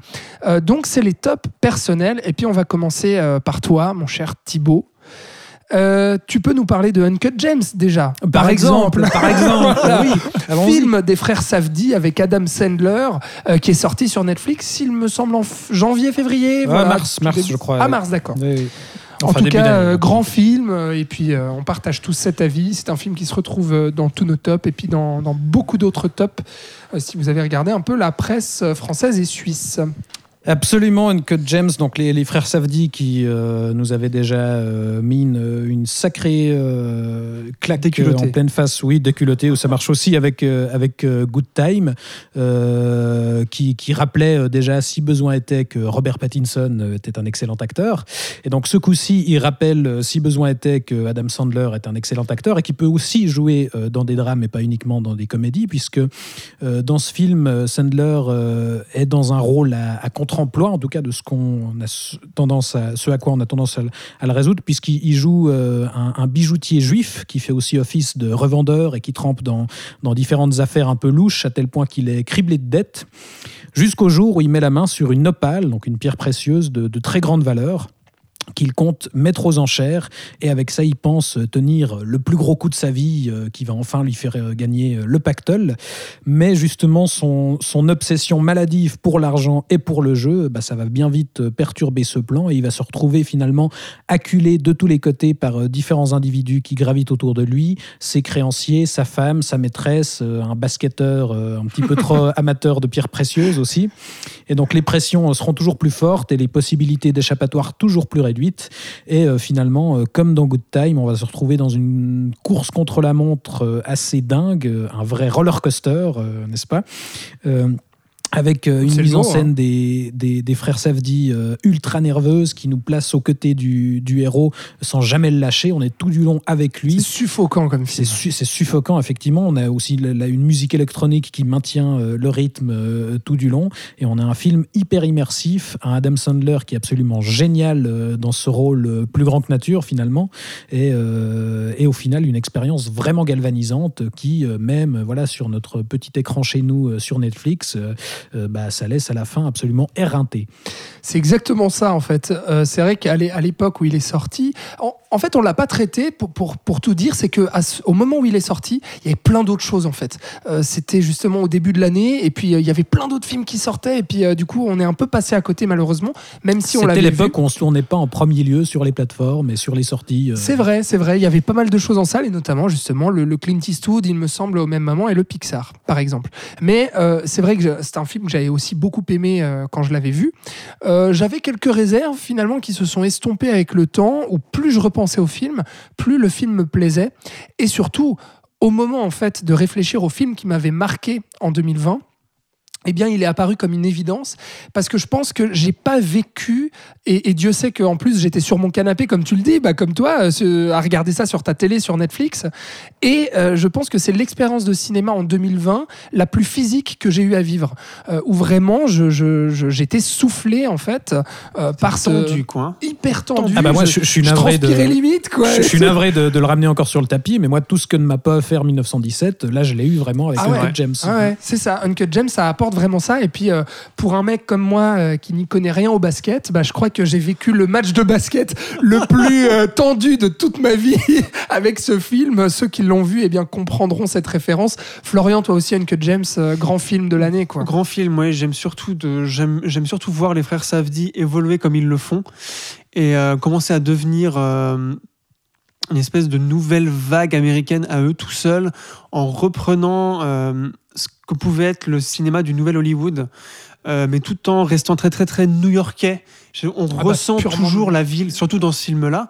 Euh, le peu de scènes de rue qu'il y a, tu sens que tu es à New York, mais même dans tous les comportements des gens, dans toute la pression, la suffocation dont tu parlais avant. Euh, ça me rappelle beaucoup de- du cinéma américain d'avant, mais ils en font quelque chose, ils vont ailleurs, ils, ils prennent ça vers eux et, et ils font du cinéma physique. Et ça, c'est vrai que c'est de plus en plus rare. Du cinéma direct qui te, qui te rentre dedans. Quoi. Un film coup de poing, comme on dit. On peut le dire. Euh, un autre film coup de poing dont tu vas nous parler, Florian. Tu vas nous parler de ton premier coup de cœur. Alors non, c'est un film coup de matraque, par contre, celui-là. coup de matraque, mais tu sais même pas le, sur Non. quel film je te lance. Ah, merde, merde. Surprise. Ah, alors attends. Ah, attention, est-ce C'est que un est-ce que risqué. ce le mot mot a fonctionné. Euh, Dark Waters, Ah. Florian, de Todd Haynes, donc avec euh, Marc dans le- Ruffalo, film engagé, on ne peut plus engagé, sorti, il me semble, au cinéma. Au oui, cinéma, en février ou en mars. Et puis ressorti ensuite, euh, non, sorti en mai, il me semble. Enfin bref, sorti cette année, Oui. enfin en 2020. Au cinéma, en tout cas. Voilà, je reprécise, Uncut Gems, c'est sur Netflix, et puis Dark Waters, c'est dispo en VOD, Blu-ray, DVD, c'est le coup de cœur de Florian. Et donc, le coup de matraque, ce sera pour plus tard. Voilà. Donc Dark Waters euh, nous raconte l'histoire d'un avocat qui va être sensibilisé à la nocivité euh, du téflon, qui est donc la matière qui fait nos poils, enfin qui a été une révolution dans les, dans les cuisines des ménagères à l'époque. Euh, mais l'entreprise qui avait créé cette matière, qui s'appelait Dupont, mettait ses déchets un peu n'importe où de manière illégale, notamment à côté d'exploitations agricoles. Ça empoisonnait l'eau, ça rendait les, gens malades, les vaches devenaient vraiment folles, elles attaquaient les hommes, etc. Euh, cet avocat, joué par Marc Ruffalo, euh, va donc prendre ça à cœur et va décider de, de mener une quête de justice pour que Dupont soit reconnu coupable de tous ces faits et avertir en fait l'op- l'opinion sur les dangers, sur les dangers de cette matière-là. Donc on va suivre euh, toute cette quête donc de ce personnage. euh, dans Dark Waters, un film euh, qui là encore reprend. Éminemment politique. Oui, mais qui là encore reprend un genre, c'est-à-dire le, le genre du film dossier, du film d'enquête. C'est pas pour rien que les producteurs du film sont les mêmes qui ont fait euh, The Post euh, de Spielberg et Mhm. le fameux Spotlight euh, qui avait fait beaucoup Ouais. parler de lui il y a quelques années. On retrouve cette même, cette même patte, ce même genre. On pense aussi évidemment à des films un peu plus anciens comme Serpico ou Les Hommes du Président, des choses Mhm. comme ça. Il s'inscrit vraiment dans une tradition euh, de genre du film américain. Et c'est surtout aussi, pardon, un, un- un film produit par Marc Ruffalo et Oui, qui montre à quel après point ça. euh, Ruffalo, c'était son projet porte, de cœur, voilà. entre guillemets, parce que c'est basé sur un article. C'est donc basé sur des faits réels. Et Ruffalo est l'instigateur du projet, il est producteur, c'est lui qui allait trouver Todd Haynes. Euh, choix d'ailleurs euh, un peu étonnant, puisque quand Mhm. on voit la filmographie de Todd Haynes, euh, c'est un réalisateur assez artisan dans le bon sens du terme, c'est-à-dire qu'il peut passer d'un style à un autre, même si on l'a beaucoup vu dans le style musical avec euh, Velvet Goldmine ou le film sur Bob Dylan, euh, I'm Not There, qui est un des meilleurs films des années 2000, je trouve. Et puis qui Ouais, Ouais, Excuse-moi, oui, enfin, son dernier film, c'était quand Qu'a- même un film pour enfants, Wonderstruck. C'était, Oui, voilà. C'était pas qui est, exactement. qui est- euh, qui est genre, sous-estimé, qui est complètement sous-estimé, qui est passé euh, inaperçu. Il, avait fait Carole avant. Mhm. Bref, c'est un réalisateur touche à tout Et un esthète aussi. et un quand même, esthète. hein. Et alors là, ça va très bien puisque tout le film est en, sourdine. Tout le film est très sérieux et très gris, très très grave, euh, jusqu'à la photographie. Je veux dire, je, je me rappelle pas avoir vu le soleil pendant deux heures, même s'il se passe en plein jour. C'est très très, c'est très très triste. C'est très, même le jeu de Ruffalo est très renfermé, très discret. On sent qu'il ressent énormément de choses, mais qu'il doit, il doit travailler avant tout. Et donc tout le film a cette globalité et cette cohérence euh, de sérieux, encore une fois. Et c'est ce que j'ai trouvé très très très bluffant, très très euh, très très prenant en fait, c'est qu'il n'y a, enfin, et dans son rythme aussi, on est très attaché, malgré le fait qu'il n'y ait pas trop de révélations, pas trop de twists, que ce soit assez linéaire au final. Euh, et surtout, c'est une histoire passionnante. Une histoire d'injustice. Donc, évidemment, en tant que spectateur, tu es là, enfin, le grand capitalisme contre le petit, le petit agriculteur. Et ce, personnage de Marc Ruffalo qui se retrouve entre les, deux, on a une empathie totale pour lui, surtout qu'il risque le mariage. Enfin voilà, puisqu'il est tellement obnubilé, ça pourrait presque être un film de David Fincher, tellement il est obsessionnel vis-à-vis de ce cas. Et euh, c'est un film qui m'a énormément impressionné, encore et surtout parce qu'il arrive à reprendre un genre et à transcender tous ses codes en restant discret, en n'en faisant pas des caisses. Ouais. Voilà. Mais C'est vrai qu'au final, c'est- assez classique aussi, Todd Haynes. C'est vrai qu'il s'efface un peu derrière ce sujet. C'est ça qui est surprenant pour un film de Todd Haynes. Du coup, moi, c'est un, film euh, qui me plaît, mais sans, sans plus. Disons que euh, je ne le trouve pas spécialement passionnant dans sa forme, même si je reconnais justement l'appropriation du genre dont tu parles. Et puis que, bon, alors oui, c'est intéressant sur le film dossier, sur le fait que, bah voilà, il nous apporte un peu toutes ces informations qui sont ultra fouillées et que c'est un film hyper engagé, mais justement dans ce côté un peu ligne droite, euh, t- où on fonce euh, tel un bélier, où Marc Ruffalo fonce tel un bélier pour dénoncer en fait tout ça. Un physique Je de trouve que- bélier en plus. Voilà, c'est c'est un film finalement qui, qui, qui enfonce pas mal de portes ouvertes et puis moi qui me fait pas beaucoup réagir et puis qui me, Mais ça, c'est fait pas beaucoup du côté réfléchir de- ni, ni qui me voilà qui me passionne. Mais mais ça reste euh, un film que je trouve euh, euh, voilà quand même remarquable euh, sur tous les points que j'ai cités. Thibaut toi par contre tu partages le coup de cœur avec Florian. Ah, moi j'aime beaucoup, ouais, je, je trouve, enfin je suis d'accord, ça, ça a parfois euh, la lourdeur des, des films dossiers où voilà, on, on, en, on enquille euh, les, les faits judiciaires, etc. Mais, mais pour moi, on est vraiment dans la droite lignée euh, d'un autre film que je crois tu n'as pas cité, Florian, qui est le Révélation de, de Michael Mann, où on a euh, pareil, enfin, on suit tous les passages obligés du genre avec le héros qui va euh, tout sacrifier dans sa quête de vérité, y compris sa famille, qui va se retrouver menacé et devenir complètement parano. qui est un film euh, qui m'emmerde aussi d'ailleurs tiens j'ai peut-être un problème avec ah ce bah voilà, genre ça doit être ça. Bah moi, je, je- je trouve que Révélation est un très grand film. Je trouve que Dark Waters est, est aussi, malgré ses défauts, un très grand film euh, parce que tous ces passages obligés, euh, il les met en scène de façon ultra efficace. Euh, Ruffalo est, est clairement habité par le rôle et il est, il est assez génial là-dedans. Et, et- et j'aime cette fin euh, qui n'en est pas vraiment une où on nous montre que le combat continue et, et que, et que voilà, la quête de vérité est sans fin. Et, Parce qu'il continue encore dans la réalité. voilà, les, hein. les faits encore aujourd'hui, il y a sont- encore sont, des. sont tels quels, effectivement. Euh, donc ouais, moi c'est un film qui m'a qui m'a vraiment impressionné aussi. Très bien, donc euh, Dark Waters, euh, je l'ai dit, vous le trouvez assez facilement, VOD, Blu-ray, DVD. Euh, on passe à un coup de cœur personnel, donc le mien.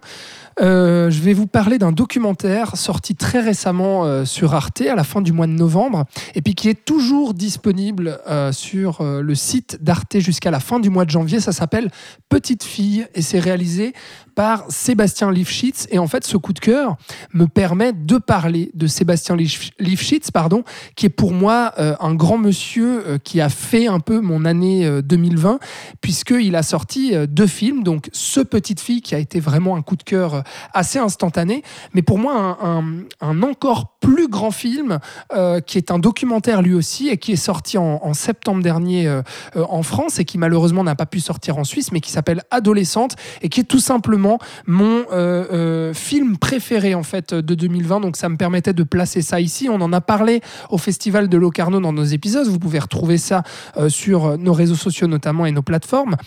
Mais donc voilà, donc Adolescente, vraiment un film absolument incroyable. Film qui a été tourné sur, sur euh, cinq ans et qui suivait fait deux, deux jeunes filles dans l'adolescence. Et puis là, on a un film euh, assez différent, un documentaire aussi, mais qui épouse un peu moins la fiction, justement, comme pouvait le faire Adolescente, qui, qui joue en fait avec cette frontière, justement, et cette limite entre euh, la réalité et la fiction. Là, Petite Fille, on est clairement dans un documentaire. Euh, Il y a des protagonistes qui parlent face caméra avec des interviews, etc. Qu'est-ce que ça nous raconte, Petite Fille? Eh bien, ça nous raconte l'histoire tout simplement sur 1h20 euh, de euh, Sacha, euh, qui est une petite fille de 6 ans, ou en tout cas qui dit être une petite fille, puisqu'elle est née dans un corps de garçon. Et en fait, on va suivre les étapes et les obstacles auxquels elle va être confrontée, elle, et puis sa famille, bien entendu, et le soutien que va lui apporter sa famille à travers toutes ces étapes, et notamment celui de sa maman.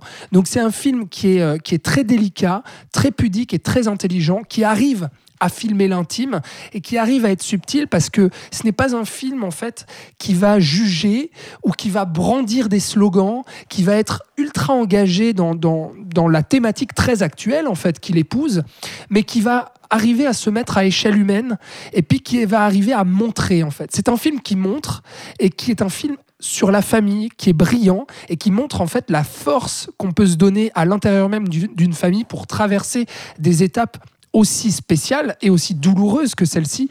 Et le film nous montre comment une famille fait quand elle est confrontée à cet événement et comment Sacha, à l'âge de 6 ans, puis ensuite on la voit, euh, il me semble, à l'âge de 8 ans, euh, sur, sur la fin du film, mais euh, comment elle traverse en fait toutes ces étapes, tout simplement. Et le film euh, euh, ne va pas, euh, comment dire, épouser un point de vue politique sur la question ou autre, il va juste s'intéresser à ça.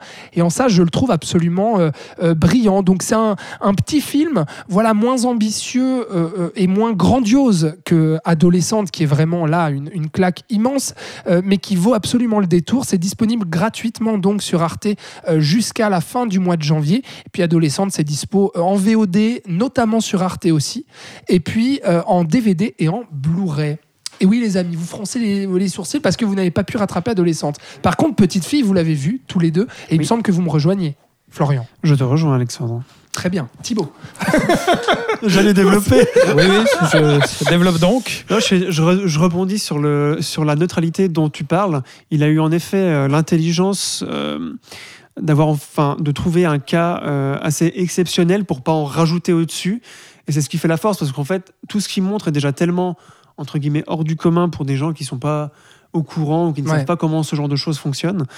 Euh, de garder une neutralité et aussi dans son montage, je pense, de sélectionner vraiment des moments clés, ce qui fait que sur sa durée, qui est pas très très longue, comme tu l'as dit, 1h20, on a quand même une densité et un concentré de moments très très très forts, émo- émotionnels surtout parce que les obstacles que cette famille rencontre sont, euh, sont, sont quand même assez Hyper importants.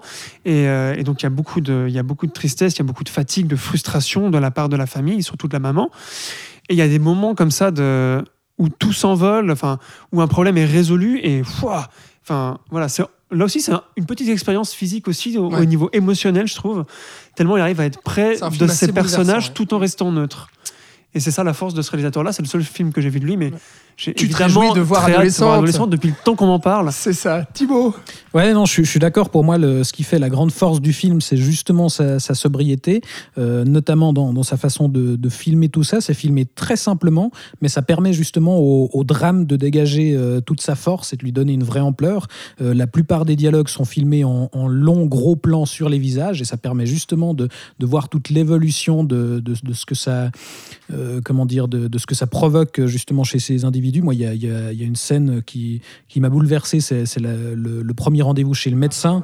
Euh, Euh, où on a justement un échange qui est quasi filmé euh, en plan séquence, enfin, c'est-à-dire qu'on a des très longs plans sur la maman et sa petite fille justement, et quelques brefs inserts sur le médecin qui leur parle en face. Euh, mais justement, on a ce- ce- cet échange où la maman avoue qu'elle voulait une fille, elle se demande si ça a eu un impact justement sur, sur la situation de, de, de sa fille, et, et le médecin lui répond que non, on- on n'a pas d'explication précise, mais on sait qu'en tout cas, c'est pas de votre faute. Et là, on, voit le soulagement sur le visage de la maman qui tout d'un coup se dit ah enfin elle est sou- vraiment libérée de, ce poids et, c'est ce genre de moment qui justement euh, que, euh, que la, sobriété de la mise en scène renforce et, rend et, donne un documentaire vraiment bouleversant. C'est ça. Eh bien, ça me fait plaisir que vous partagiez cet engouement pour, euh, pour ce film, donc sorti assez euh, récemment et puis qui vient comme une évidence, comme euh, un film euh, dont il faut se rappeler de, de l'année 2020. Et puis, euh, je le rappelle, ce cinéaste, euh, ce documentariste Sébastien Lifshitz, euh, qui décidément euh, bah, aura fait mon année. Euh, Thibaut, on passe à un autre top personnel, un autre coup de cœur. Cette fois, on va dans l'horreur et puis on part en Australie avec toi, avec. Relique euh, de euh, Nathalie Erika James, qui est une jeune cinéaste qui réalise son premier long métrage, euh, film qui est sorti en France, mais pas chez nous, au non, mois d'octobre. malheureusement on l'a pas eu. ouais. C'est ça. Mais euh, en revanche, Thibaut, tu l'as vu puisque le film est d'ores et déjà euh, en VOD, en Blu-ray et en DVD. Et puis c'est un coup de cœur pour toi. Voilà, c'est un coup de cœur et je vais devoir me battre parce que vous êtes tous les deux des gros cyniques qui n'avaient pas su apprécier l'expérience. Donc, Pas euh, du tout. vous cracherez votre venin plus tard, Voilà. n'est-ce pas? Moi, je vais. Euh, Envoie les paillettes. Voilà, j'envoie les paillettes euh, pour Relique, qui est, je le précise, euh, je considère pas que ce film est un chef-d'œuvre, mais encore une fois, c'est un film qui m'a réjoui cette année. C'était une proposition horrifique que je trouvais vraiment intéressante. Euh, pour poser le pitch rapidement, on nous raconte l'histoire d'une femme qui apprend que sa mère octogénaire a disparu, et donc elle se rend avec sa jeune fille dans, la, dans la maison de sa maman pour découvrir ce qui s'est passé justement, où a disparu sa, sa mère. Et donc on a avec ce film le portrait de trois femmes euh, de trois générations différentes, dans, dans lequel on, travaille justement les, les liens familiaux assez sobrement. On fait comprendre euh, justement les, les relations entre ce trio, les problèmes euh, de la fille avec sa mère et de la mère avec sa propre mère, donc la grand-mère. Et on traite avec ça de la reproduction des, des schémas comportementaux et surtout d'une thématique assez peu traitée, je trouve, dans, dans le cinéma horrifique, qui est euh, le traitement des aînés. Donc euh, là, on, a, on nous montre la vieillesse et la maladie qui deviennent littéralement euh, des visions cauchemardesques pour le reste de la famille qui ne veut pas affronter ça. Et donc, je trouve très intéressant de traiter cette thématique-là à travers le genre de l'horreur. On a souvent rapproché ce film euh, du cinéma d'Ari Aster. Euh, moi, je le rapprocherais plutôt d'un Mike Flanagan. Harry Astor, c'est Hérédité, Voilà. Midsommar. voilà, et moi je, je le rapprochais plutôt d'un Mike Flanagan qui avait euh, malheureusement réalisé euh, Doctor Sleep, mais qui, à qui aussi on, on doit aussi euh, la série Hunting of Hill House et, et quantité de propositions horrifiques vraiment intéressantes de ces dernières années. Et, et je le rapproche de ce cinéaste parce que, comme chez Flanagan, l'horreur, elle est toujours liée au, au drame humain et au parcours émotionnel des personnages. Et là, on a des effets horrifiques plutôt sobres et assez discrets dans, dans ce film. C'est pas non plus euh, euh, l'avalanche de- d'effets euh, de stupeur qui sont un peu classiques, mais avec une réelle efficacité. Je trouve Le- la maison, euh, c'est un peu bateau de dire ça, mais la maison devient un vrai personnage et c'est plus que jamais le cas, euh, notamment dans le final, avec deux trois idées assez, assez intéressantes à ce niveau-là. On joue avec les ombres, les silhouettes, les craquements, etc. Des choses assez classiques, mais on propose aussi quelques idées assez intéressantes. Je trouve, il y a notamment une scène dans laquelle on voit la grand-mère euh, debout, on croit qu'elle est de dos, et tout d'un coup, on voit qu'elle lève sa main, sa main rentre dans le cadre, et on comprend qu'en fait, elle est de face et que ses cheveux étaient devant son visage, et ça, ça provoque, je trouve, une sensation de malaise assez subtile et qui est assez intéressante, et qui est justement un effet qu'utilisait Flanagan dans, dans un de ses premiers films. C'est pour ça que ça me fait aussi penser à ça. Et voilà, le, le cynisme commence. On a aussi une scène assez classique dans l'idée, mais qui je trouve là encore est bien réalisée, où la grand-mère demande à sa fille de regarder ce qu'il y a sous le lit. Voilà le, le Ça, c'est bien. Le, le truc. à- ouais, mais- Ouais, je te fais les petits commentaires. Merci. Le truc classique, mais qui, qui là dans ce film marche vraiment bien. La, la terreur de savoir le, le monstre sous le lit, quoi. Et, et voilà, il y a, il y, a, il y, a, il y a- il y a quelques belles propositions jusqu'à une, une très belle résolution. Je trouve que n'aurait pas renié un, un Del Toro ou un Bayona, où justement euh, l'émotion prend le pas sur l'horreur et, et ce qui nous terrifiait au début du film euh, prend une tournure beaucoup plus dramatique et, et beaucoup plus inattendue. Euh, donc voilà, moi je trouve que c'était une proposition vraiment intéressante. En plus de ça, les, les, les, les, les femmes cinéastes qui, qui s'intéressent au, au genre horrifique, Il y en a très voilà, peu. c'est pas si courant que ça. Et, et donc ça, ça ça m'a l'air d'être une cinéaste un- à suivre. Pour un film très féminin aussi, parce que on va vraiment parler de, de filiation Il n'y a, maternelle. aucun, acteur, hein, il y a euh, aucun entre- acteur masculin dans ce film. Alors, on, en- on- il y a Euh, quelques seconds rôles, mais qui apparaissent ouais, très peu. Il y a le fait. voisin, le, Ouais. le commissaire, enfin le, le C'est vrai que tout tourne autour de cette filiation entre la grand-mère, la mère et la, Voilà, et la c'est c'est fille. vraiment un portrait de trois femmes, et sans que non plus que ce soit euh, appuyé Mm. ou qu'on part sur un truc opportuniste où on est dans, le, dans un discours dans l'air du temps, etc. Et, et- et pour ça aussi, je trouve que c'est vraiment intéressant. Allez-y. Tu m'avais non mais tu m'avais tu m'avais vraiment donné envie euh, en fait sur ce film et puis euh, pas que toi parce que en, en France le film a été très bien reçu euh, et puis notamment par les fans de, du genre. Donc euh, du coup j'étais très impatient de voir ce film là et au final je suis d'accord avec ce que tu dis sur toutes les thématiques qui sont assez intéressantes plutôt originales. Et, et cette filiation mère-fille qui est vraiment euh, très très bien exploitée je trouve et assez touchante d'ailleurs.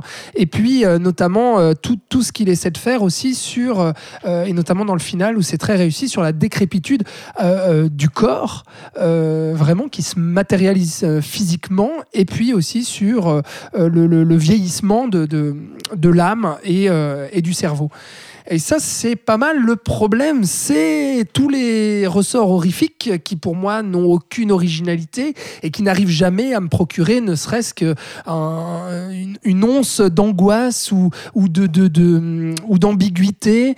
Euh, je trouve le film à un rythme vraiment, mais d'une lenteur où en fait j'avais l'impression de me retrouver devant ce, film d'horreur contemporain qui se la joue auteur justement, qui veut nous raconter un truc ultra sensible, mais qui met des plombes à nous raconter son truc et qui oublie au passage de nous effrayer. Donc euh, j'étais euh, j'étais assez déçu, je dois dire, de ton coup de cœur. Florian, on l'a vu ensemble. Oui, je, re- je rejoins ton avis, Alex. Le côté dramatique est très réussi. Moi, je me rappelle d'une scène dans la forêt avec la grand-mère et la mère, qui là euh, est une scène de film dramatique et pas du tout une scène de film d'horreur, mais qui est très réussie. Je pense que euh, ce film aurait été un drame. Il aurait été mieux réussi selon mes selon mon avis, que en effet, je, je te rejoins encore une fois, Alex, sur le côté horrifique qui est très bateau. Euh, en tout cas, lors de la première heure et dix, en, en tout cas avant le final, le final est très original. Je m'attendais pas à ce qu'il relève le niveau euh, à la fin comme ça. Mais oui, tout le reste, c'est- lent. C'est euh, Au niveau horrifique, on voit où il veut aller, on voit où elle veut aller, par- par- pardon, et on voit comment est-ce qu'elle veut y aller. C'est du côté dramatique que j'ai vraiment trouvé le film intéressant. Mais du coup, puisqu'on Ouais. est dans une ambiance horrifique, on, en tant que spectateur, on laisse pas la place à l'émotion parce qu'on sait qu'on qu'on est dans un film d'horreur, donc on doit ou on va avoir peur à un certain moment. Moi, j'étais un peu le cul entre deux Ouais, chaises vous pendant vous ce film. attendiez plus de jumpscare en fait. c'est Non, ça pas du tout. Parce non, que- parce qu'en plus, il y en a, il y en a plusieurs. Non, il n'y en a pas jumpscares tant que un ça, justement. nuls, C'est bon. un écueil qu'elle tu l'as euh, comme tu l'as oui, comme oui. tu l'as bien dit, Mike Flanagan, je trouve que lui réussit très bien à mêler le drame à l'horreur et je trouve que là il y a une différenciation. En tout cas, c'est pas encore euh, ça. Après, c'est un premier film évidemment. Oui, oui, oui. Donc, je suis vraiment curieux de voir ce qu'elle va faire Pourquoi après. pas, ouais. Et je pense qu'on peut qu'on compare ça à Ari Aster au point de vue de la photographie. Je trouve que la photographie est très est très proche de celle Ouais, de Hereditary. les ressorts horrifiques aussi. Enfin, il y a pas mal Et de choses. l'ambiance, euh, euh, la maison dans la forêt fait aussi beaucoup penser. Je pense que c'est pour ça que dans les critiques, Oui, oui. ça a beaucoup été comparé à ça. Et aussi parce qu'Ari Aster est, en deux films, devenu la figure d'un certain renouveau du film d'horreur hipster intello. Ça, je suis assez d'accord. Alors qu'on pense pas à, alors, C'est à pas Rob- du tout hipster intello. Dave Eggers, mais voilà. Je m'excuse. C'est justement beaucoup moins lourdingue qu'un Harry Astor. Enfin, j'aime beaucoup Harry Oui, c'est moins mais- lourdingue, mais, Non, c'est beaucoup mais moins poseur. visuellement quand même. Non, mais laissons- on te laisse ton coup de cœur. Mais écoutez, vous l'avez vu tous les deux en après-midi avec des bières. Ma foi, vous n'étiez pas toi dans les bonnes conditions. pas là. comment tu sais qu'on avait des bières? Mais parce que je vous connais. En plus, c'est pas vrai, on en a bu après. Oui, après le Ah, film. parce qu'on voulait vrai. être sobre pour Ah, euh, voilà. voir le Ah film oui, que t'avais aimé. euh, voilà. Non mais oh. Non, non mais, J'apprécie mais, mais- l'effort. mais on te laisse que les auditeurs sachent que c'est un coup de cœur pour Thibaut et qu'il faut aller donc voir Relique de Nathalie Erika James, euh, qui est donc dispo en VOD Blu-ray, DVD. Euh, Florian, tu Oui, vas nous parler d'un film. Ah ouais Euh, Tiens donc. J'avais préparé un truc sur un bouquin, moi. Est-ce qu'on parle de la matraque Bah, c'est c'est- c'est- ou c'est est-ce qu'on le parle chef. des montagnes et de la C'est rivière toi le chef. Ok, alors on parle de la matraque. Ah. Alors on parle de envie de finir par la montagne de la rivière. Un pays qui se tient sage, un documentaire là aussi, français, réalisé par David Dufresne. Journaliste Euh, euh, assez connu en France. Ouais. Ouais, Et qui avant d'être nous, réalisateur. qui nous parle en fait de la crise des, des gilets jaunes, enfin en tout cas qui compile les images prises lors de la Mhm. crise euh, des gilets jaunes et des manifestations en France et qui dénonce notamment à travers ce film, enfin tu vas nous expliquer, euh, qui parle en tout cas des violences policières notamment, euh, qui euh, n'est malheureusement pas disponible pour le moment. Le film est sorti en salle. Toi, tu as réussi à le voir.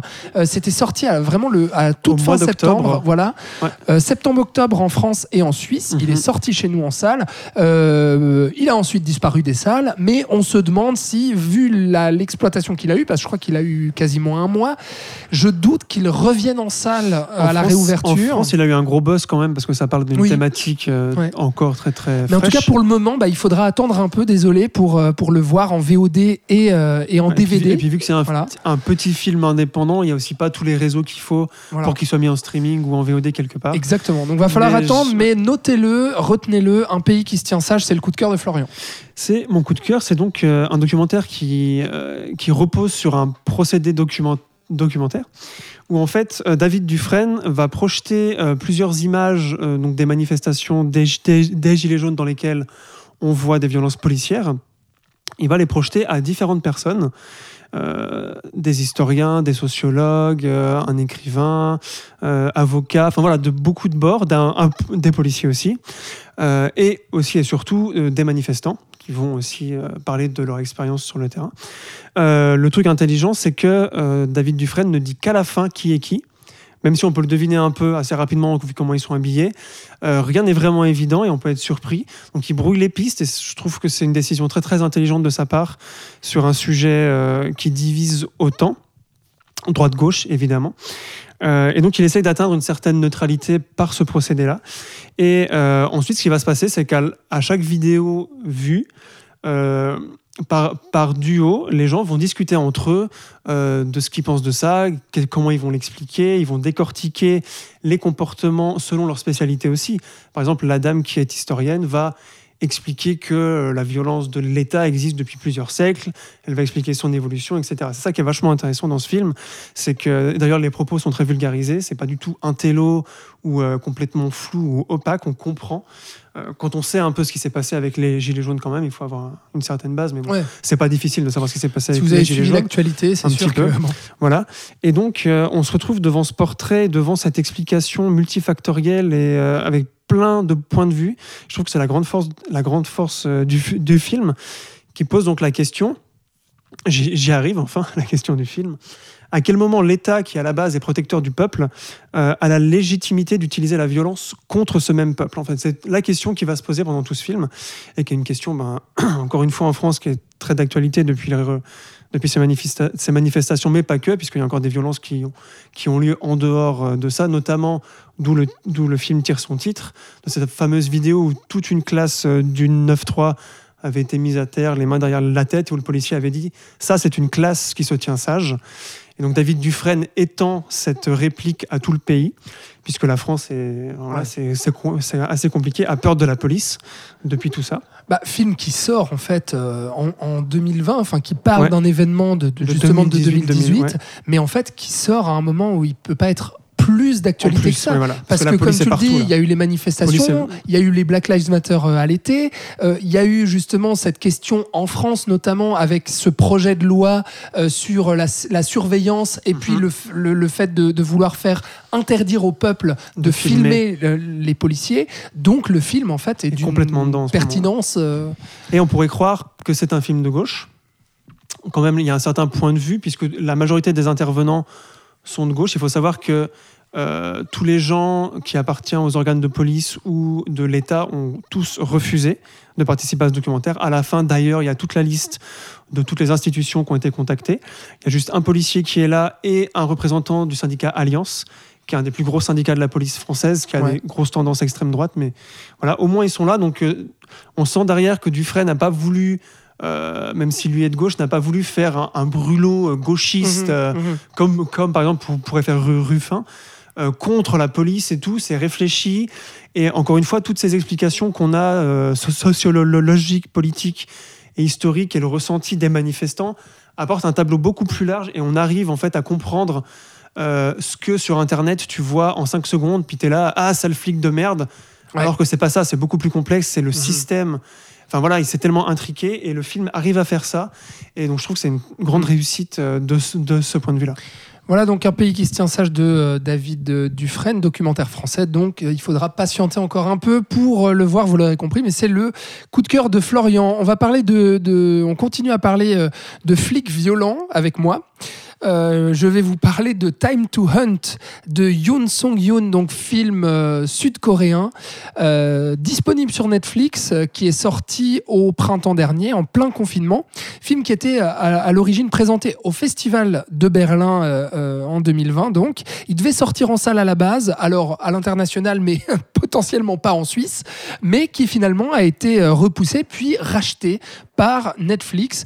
Donc Netflix qui offre une très belle visibilité euh, à ce film coréen, euh, qui est donc un polar euh, sur une ou film de braquage en tout cas au début du film, et puis qui va se transformer, vous le verrez, en, chasse à l'homme peu à peu, puisqu'on va suivre une bande de potes dans un Séoul un peu dystopique.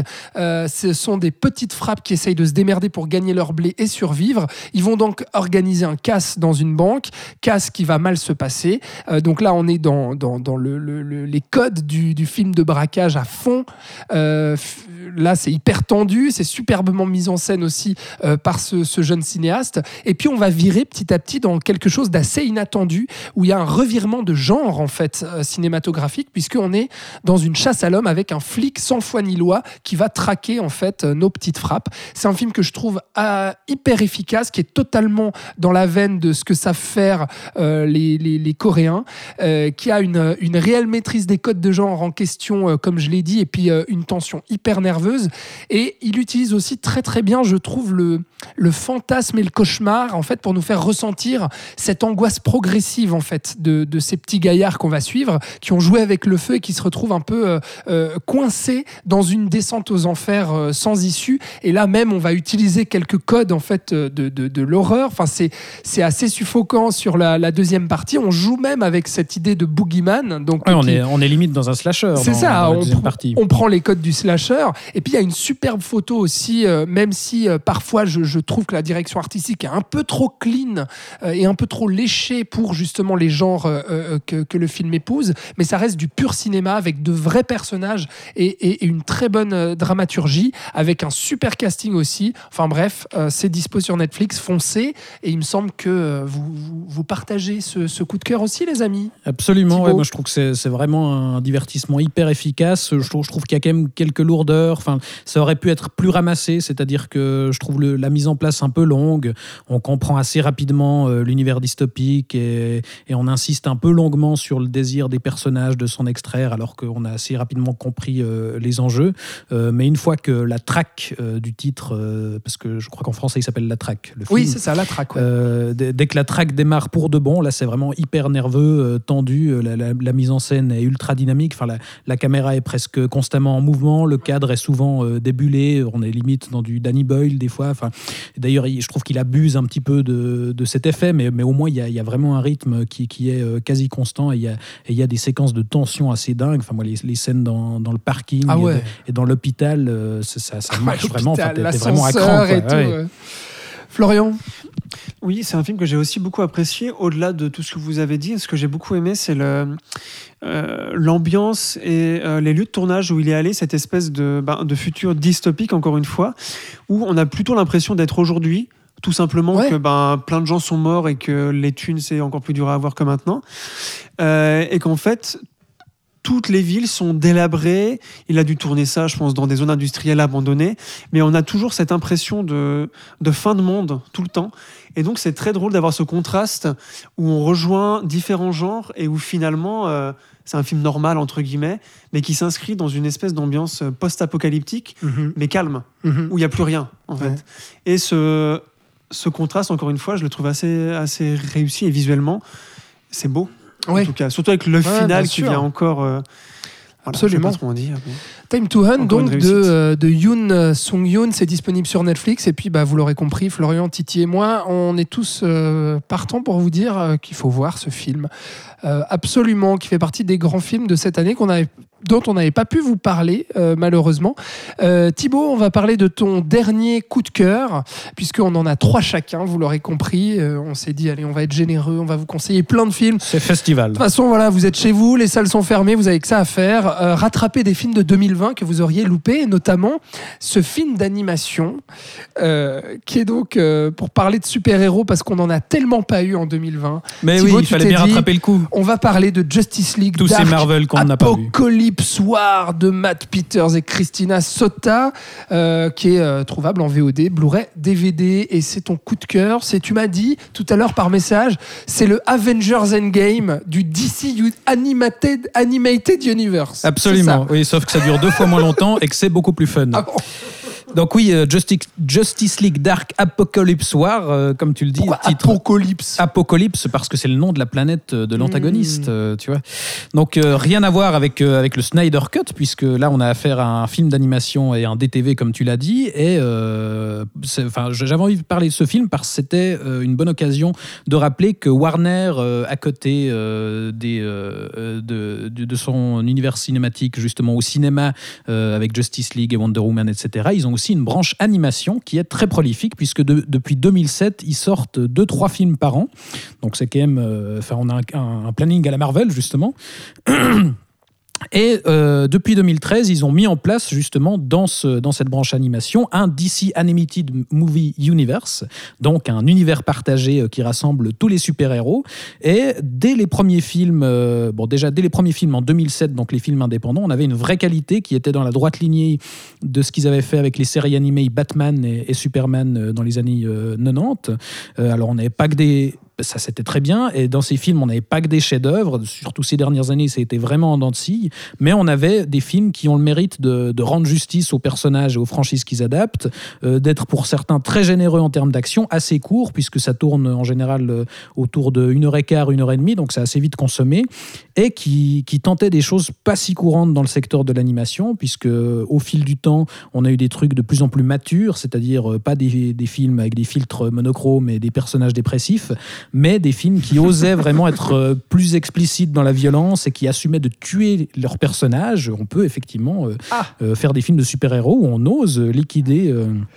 Du casting. Et d'ailleurs, si vous voulez voir une vraie adaptation de Suicide Squad, voyez la version animée plutôt que la purge de David Ayer. Mais alors, euh, me vient une question. Oui. Pourquoi, avec le nombre de films euh, qui- qu'il y a l'air d'avoir dans ce DC Animated Universe, Absolument. pourquoi on a l'impression de passer totalement à côté euh, en francophonie, enfin en Europe? Mais parce Je que sais pas si aux États-Unis ça marche vraiment. Enfin, pourquoi? Moi, j'ai l'impression d'être passé totalement à côté et j'ai l'impression que je suis pas le seul. Parce que c'est des films qui sortent directement en vidéo. Il n'y en a pas un seul qui est sorti euh, en cinéma, donc c'était directement en DVD. Euh, et alors, ils, débarquent aussi chez nous. hein. On peut les acheter euh, dans, les, magasins du coin. Mais voilà, forcément, ils sont éclipsés par les versions live de, Batman versus Superman, etc.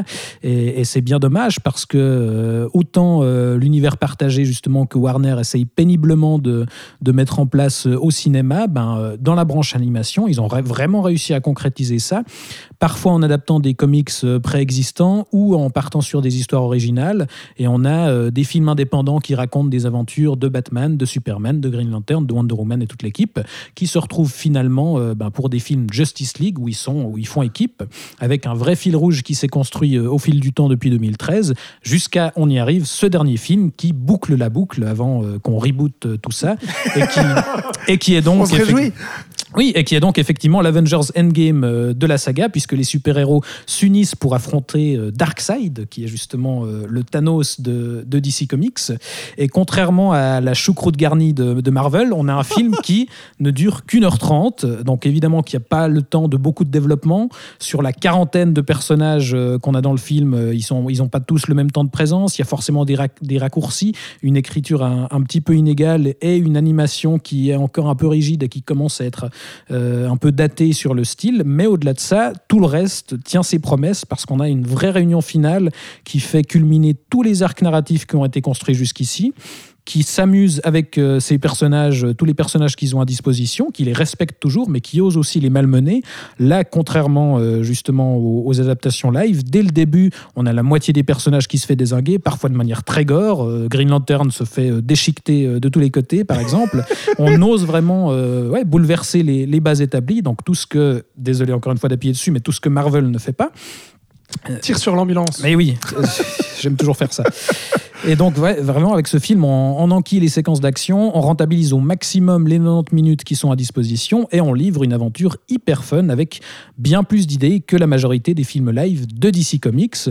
Donc, c'est pas un, chef-d'œuvre, encore une fois, mais c'est un très chouette film. C'était justement l'occasion de mettre en avant toute cette branche animation qui vaut vraiment le coup d'œil. Et à l'heure où, justement, où, tout le monde s'excite euh, sur euh, l'arrivée future de la Snyder Cut, bah, je voulais profiter de rappeler l'existence de, ces films-là euh, et, et- et du fait que ces personnages ont déjà eu des adaptations réussies et qui continuent à en avoir. Voilà. Alors il y a Florian qui se réjouit énormément de, de voir ce film, mais, oui, en euh, mais par contre ce que tu vas dire à Florian, c'est Florian, il faut voir les autres avant, c'est ça?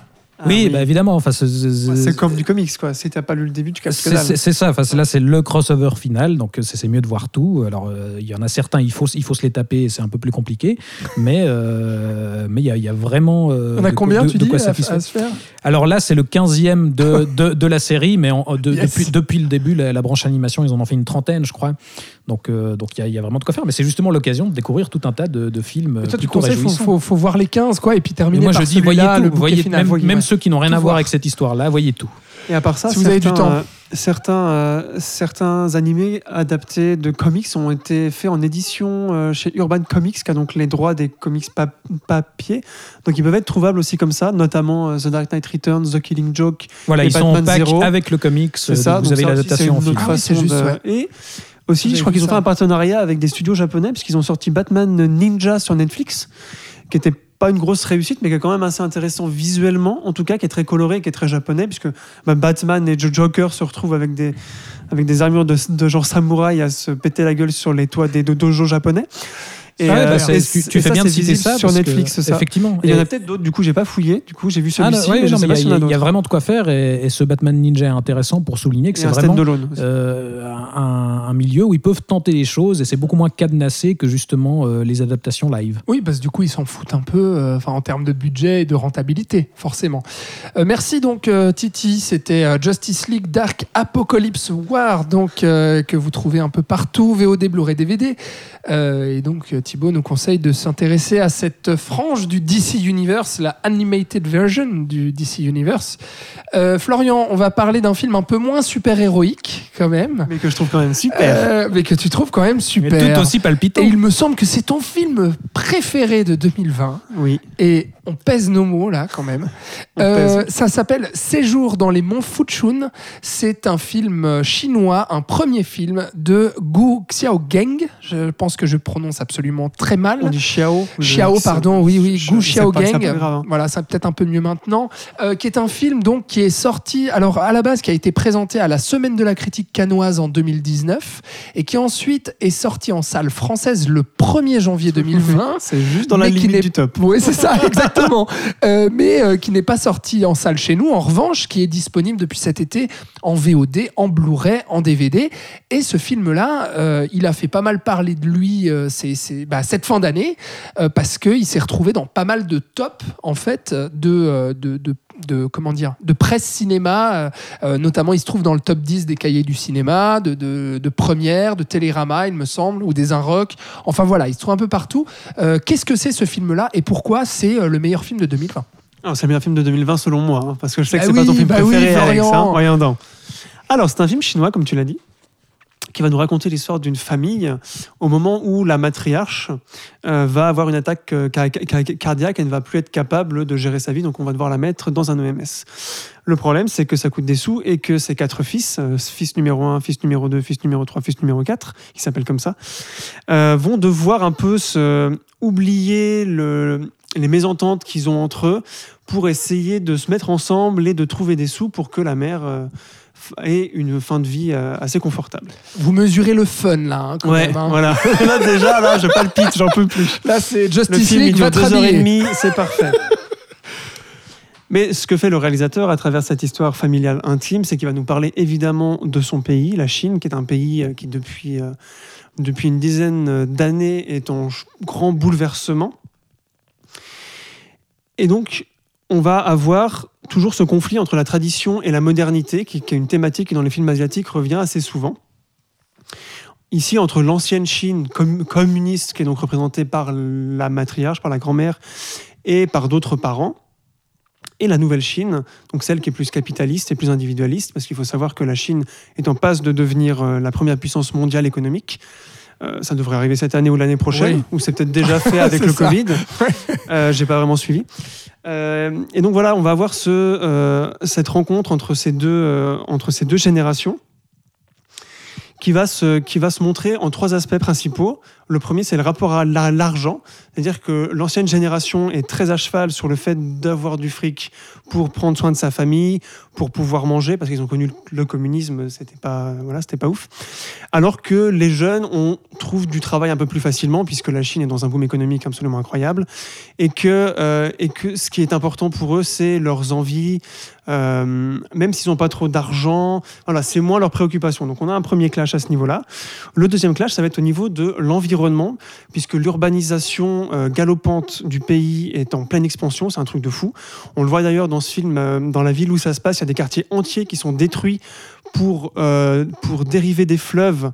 Enfin, comme ça avait été fait avec le fameux barrage des Trois Gorges il y a 15 ans, ça avait été un grand cas là-bas, où on déplace des populations, on reconstruit des grands quartiers modernes, high-tech et tout le tralala, alors que euh, les vieilles personnes, ben, elles vivaient dans des, des gargotes, il n'y avait pas de problème. Voilà. Mhm. Et au-delà de, ces- de toutes ces thématiques euh, sociales, Mhm. on est dans un film qui raconte en fait des, des chroniques de vie, qui est Oui. plutôt un film contemplatif et choral, Mhm, exactement, y venir. euh, et qui brille en fait par sa mise en scène. C'est ça. Moi, ce qui m'a, en dehors de ça, ce qui m'a beaucoup plu, en dehors des thématiques, c'est sa mise en scène, puisque là aussi, on retrouve du plan séquence, du plan séquence un peu plus visible que dans The Climb, euh, où on va vraiment suivre, on, on sent que le réalisateur veut vraiment prendre le temps de suivre ses personnages. Il y a une fameuse scène de nage dans le, le- le fleuve où la caméra suit le mec nager pendant, je sais pas, 10 minutes, 10 minutes, un quart d'heure, où il y a un jeu avec les feuillages, En avec une ressenti en personne. tout cas, ouais. Voilà, ça, je sais que tu bien ressenti là. Mais il arrive surtout avec ses plans séquences euh, à faire des plans larges et à englober, euh, à englober tout ce que la Chine est d'un point de vue visuel, c'est-à-dire que euh, même dans les plans, on voit l'urbanité, on voit la nature, on voit les vieux temples, on voit les nouveaux bâtiments. Il arrive en fait à, à, mettre dans le langage cinématographique ce qu'il veut aussi dire euh, dans ces thématiques euh, politiques et, et sociales et familiales. Et je trouve que c'est une grande réussite pour ça.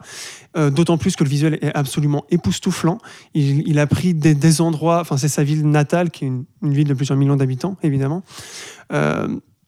Des endroits absolument sublimes, Euh, vraiment, enfin au niveau nature et tout, c'est complètement fou. Je ne saurais pas comment le dire autrement. Ouais, mais, mais J'ai vraiment mais- été estomaqué par les, par les endroits en tant que tels, déjà d'une, et de deux, par comment est-ce qu'il les montre et comment est-ce qu'il les filme, en ça. sachant qu'il a, il a tourné ce film quand il avait 27 ans. Euh, c'est ça aussi impressionnant, c'est que c'est son premier film, mais il est aussi très très jeune. Ouais, Putain, il a Euh, mon âge, quoi. Ouais, ça fait mal. Hein. Ouais, ouais.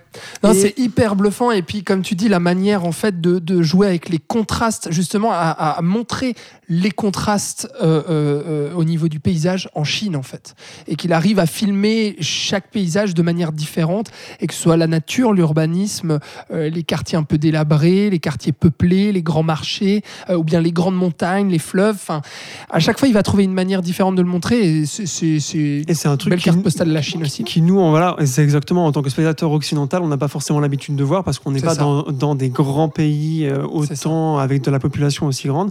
Mais je voulais juste finir sur les laits thématiques, qui est quelque chose d'assez d'assez nouveau que j'ai trouvé dans le cinéma chinois. Parce que d'habitude, c'est un réalisateur qui s'appelle Jia Zhangke qui critique un peu euh, ce conflit euh, tradition et modernité.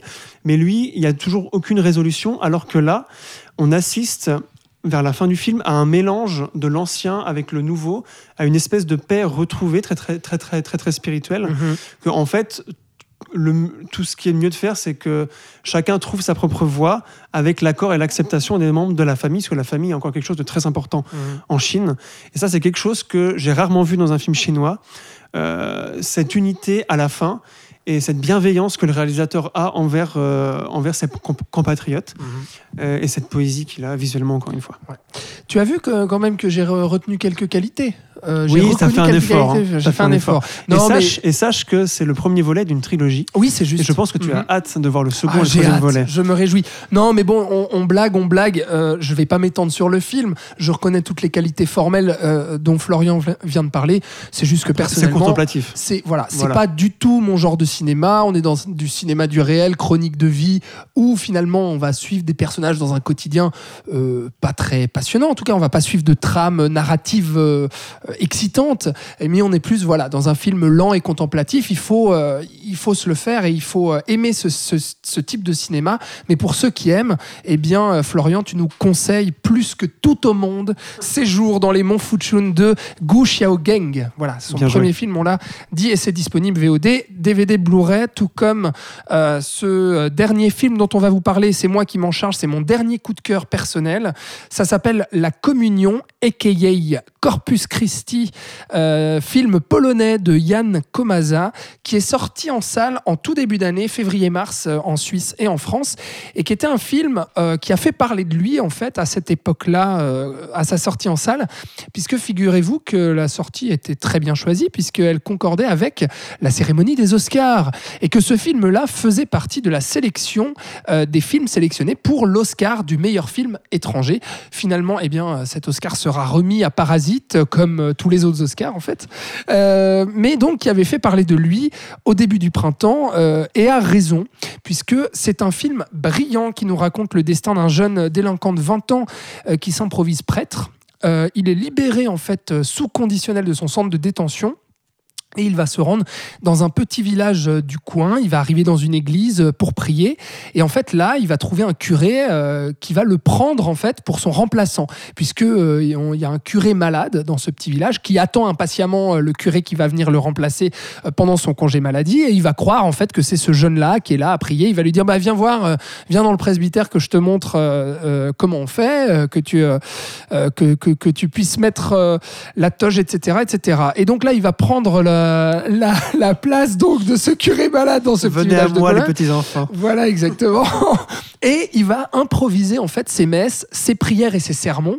Et en improvisant ça, eh bien, il va tout envoyer balader sur les, sur les certitudes, les convictions et les traditions en fait de ce petit village et de ses croyants, puisque on est dans un petit village reculé de Pologne et la religion occupe une place mais absolument fondamentale dans le lien social entre les gens de ce village. Et en fait, lui, ce, ce- ce- ce jeune de 20 ans, délinquant, eh bien, il va remettre en question tous ces principes religieux de cette petite communauté catholique. Euh, euh, il va leur proposer un exercice de leur foi loin des institutions et des traditions, et il va leur ouvrir les yeux en fait sur beaucoup de domaines. Et c'est ce que fait le film aussi. À nous, moi, je, suis fan en fait euh, des, films qui parlent de religion et qui justement sans arrêt la, questionnent, la remettent en perspective avec l'histoire, avec la culture et avec aussi les traditions et une forme de spiritualité qui questionne le bien et le mal. Et c'est ce que fait aussi ce film-là, euh, qui est un film assez sombre hein, euh, et dur, qui va explorer les notions de péché, de repentance et de rédemption et questionner aussi la bonté, la pureté, la spiritualité et surtout l'hypocrisie de la religion. Et là où, au-delà de ces thématiques passionnantes, n'est-ce pas, euh, le film va nous captiver, c'est parce qu'on va suivre, au-delà de tout ça, eh bien, un- une sorte de mystère en fait sur un deuil qui va hanter ce village puisqu'il y a eu un fameux accident de voiture il y a quelques années où des mineurs ont trouvé la mort.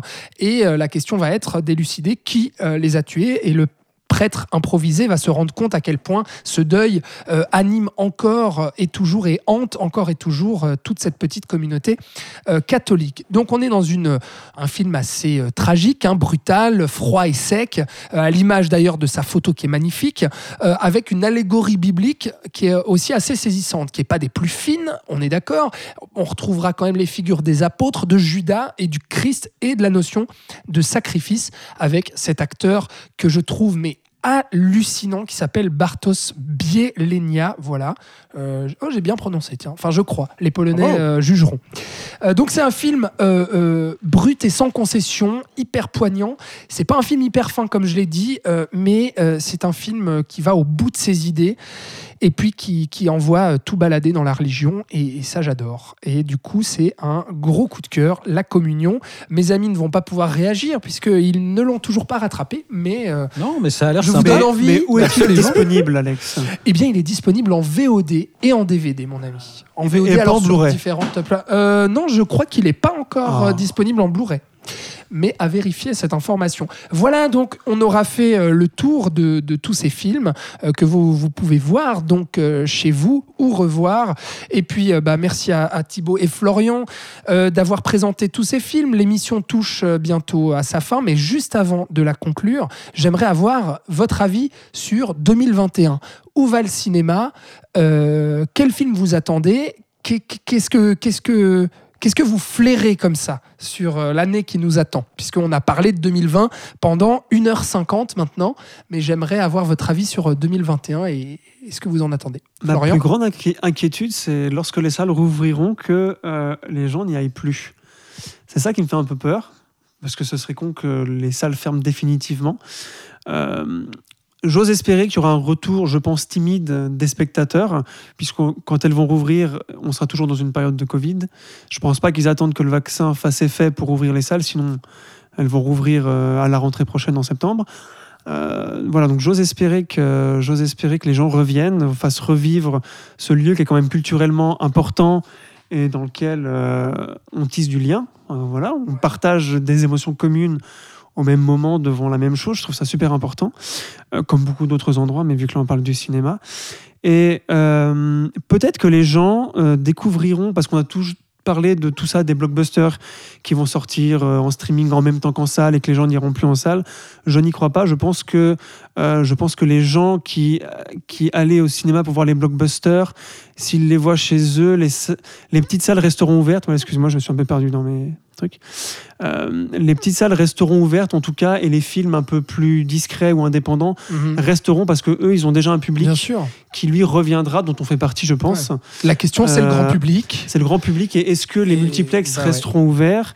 Et, euh, et voilà mais moi j'ai plus peur pour les petites salles mais je pense que c'est les- c'est c'est elles qui survivront avant les grandes salles Je enfin pense avant aussi. les multiplex Ouais. comme tu l'avais dit sur LMFM euh, il y a une, une semaine Voilà. Et euh, ton film, euh, ou Alors- tes films que tu attends le plus en 2021 alors moi T'en sais rien non je ne sais pas parce que je suis rarement euh, je suis, Bah, ra- je peut-être, suis le, rarement peut-être le deuxième film de cette trilogie euh, de notre cher Ouais. Gu Xiaogang. Je pense pas qu'ils sont là cette année. Parce que quand même, je pense que ça lui demande beaucoup de travail. Euh, Ça m'étonnerait qu'en un an, il le Ouais, fasse. c'est mais- vrai, c'est vrai, c'est vrai. Euh, mais non, j'attends d'être surpris. Puis euh, des faux espoirs, on en a eu tellement en 2020 Ouais, ouais. que ben, enfin, même de manière générale, je suis pas très très à regarder. Le seul truc que j'attends vraiment est déjà prévu pour être en streaming, c'est la nouvelle série de David Lynch Ah, qui est prévue sur Netflix en 2021. David Fincher, je crois que tu Non. David Lynch. J'étais sûr que quelqu'un allait faire la blague. Euh, donc voilà, moi bon, c'est tu me plus- déçois quand même, je croyais que tu allais me citer Fast and Furious 9, mais, euh, mais Ah, bon. Ou le Snyder Cut, mais non, voilà, ouais, désolé. je hein, croyais je- que bon, Florian. je suis pas à la euh, hauteur. Thibaut, un petit, euh, un petit avis sur Oui. euh, 2021, comment tu la sens et puis quels sont les films que tu attends? Euh, bah écoute, moi je, je suis très curieux, enfin curieux, curieux et inquiet de, de voir comment ça va se passer euh, du côté justement des blockbusters. Enfin, on l'a vu récemment avec euh, l'affaire Tom Cruise. Il y a quand même une, une énorme pression sur, sur les grosses productions et, et, et sur ces, ces grosses machines qui voilà vont, vont attendre vraisemblablement le moment où tout est vraiment rétabli pour sortir parce que personne ne veut prendre de risques et, et si on sort les films, ce sera uniquement sur les plateformes. Donc donc, donc je pense qu'il va falloir patienter un peu pour ces films-là, malgré tout. euh, voilà. Bon, le, le film que, que j'attends le plus, c'est évidemment euh, Space Jam 2. hein. je crois que c'est notre cas à tous. Voilà. Non. Les Non, Tuches pour- 4. pour les Ah, touches les 4, Tuches évidemment. 4, j'avais oublié. Non, non, dans Les dans les 4. plus petits films, entre guillemets, moi, il y a, je crois qu'il sort l'an prochain. euh, J'attends impatiemment le nouveau Edgar Wright, euh, Last Night in Soho. Ah.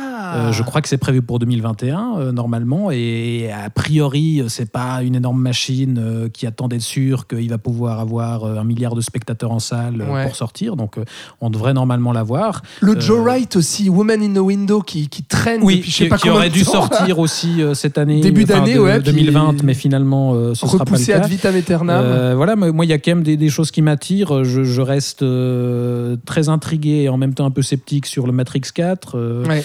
Euh, évidemment, Fast and Furious 9, parce que Ah voilà, oui, c'est oui. c'est- c'est la vie. Il y a- Dune. il y a- il y a- Dune, je m'en fous, mais alors, comme, de. Comme- Ah, mais oui, mais il Entends. aime pas Denis Villeneuve. Non, j'aime je, pas n'aime jamais beaucoup vous de me faites bouquins. chier, donc- vous. Non, mais il y a le nouveau Kings- Kingsman aussi qui, qui m'aguiche pas mal. euh, Mission Impossible, évidemment. Enfin voilà, il y a.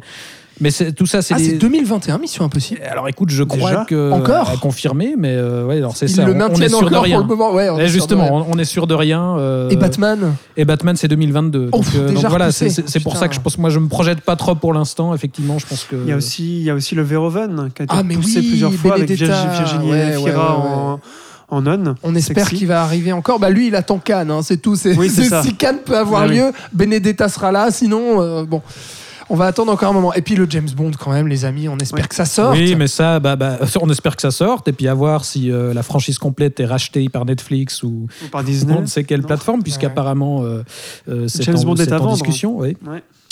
Voilà euh, ce qu'on peut attendre donc de cette année 2021. Vous l'aurez compris, des réjouissances, mais aussi beaucoup de craintes, notamment sur euh, ce secteur Beaucoup crise. d'inconnus. et beaucoup, beaucoup, beaucoup d'inconnus. En attendant euh, justement que, que le cinéma reprenne vie, euh, que les salles de cinéma puissent rouvrir euh, en cette année 2021, et bien là, vous avez plein de films à rattraper euh, chez vous euh, qui ont fait donc notre année 2020. C'était cette émission spéciale Top Cinéma 2020. Merci beaucoup Thibaut Ducret. Mais merci à toi, Alex. Merci Florian Pouplin. C'était super, j'ai beaucoup aimé. C'était chouette, hein Ouais. Ouais, on refait ça quand euh, on veut. en Bah, fait. dans un an. voilà.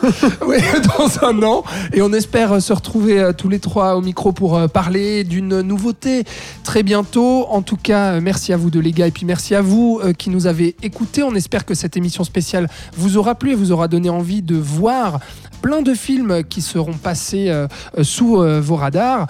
Et, et puis voilà, portez-vous bien, voyez des films, des bons si, si possible, et puis retrouvez tous nos épisodes et notamment nos derniers longs formats sur toutes vos plateformes de podcast. On vous rappelle, likez, commentez, partagez, mettez des étoiles, enfin faites-nous vivre quoi. C'est grâce à vous que le Saloon Podcast peut vivre. On vous retrouve très bientôt pour un prochain épisode. On vous embrasse. Ciao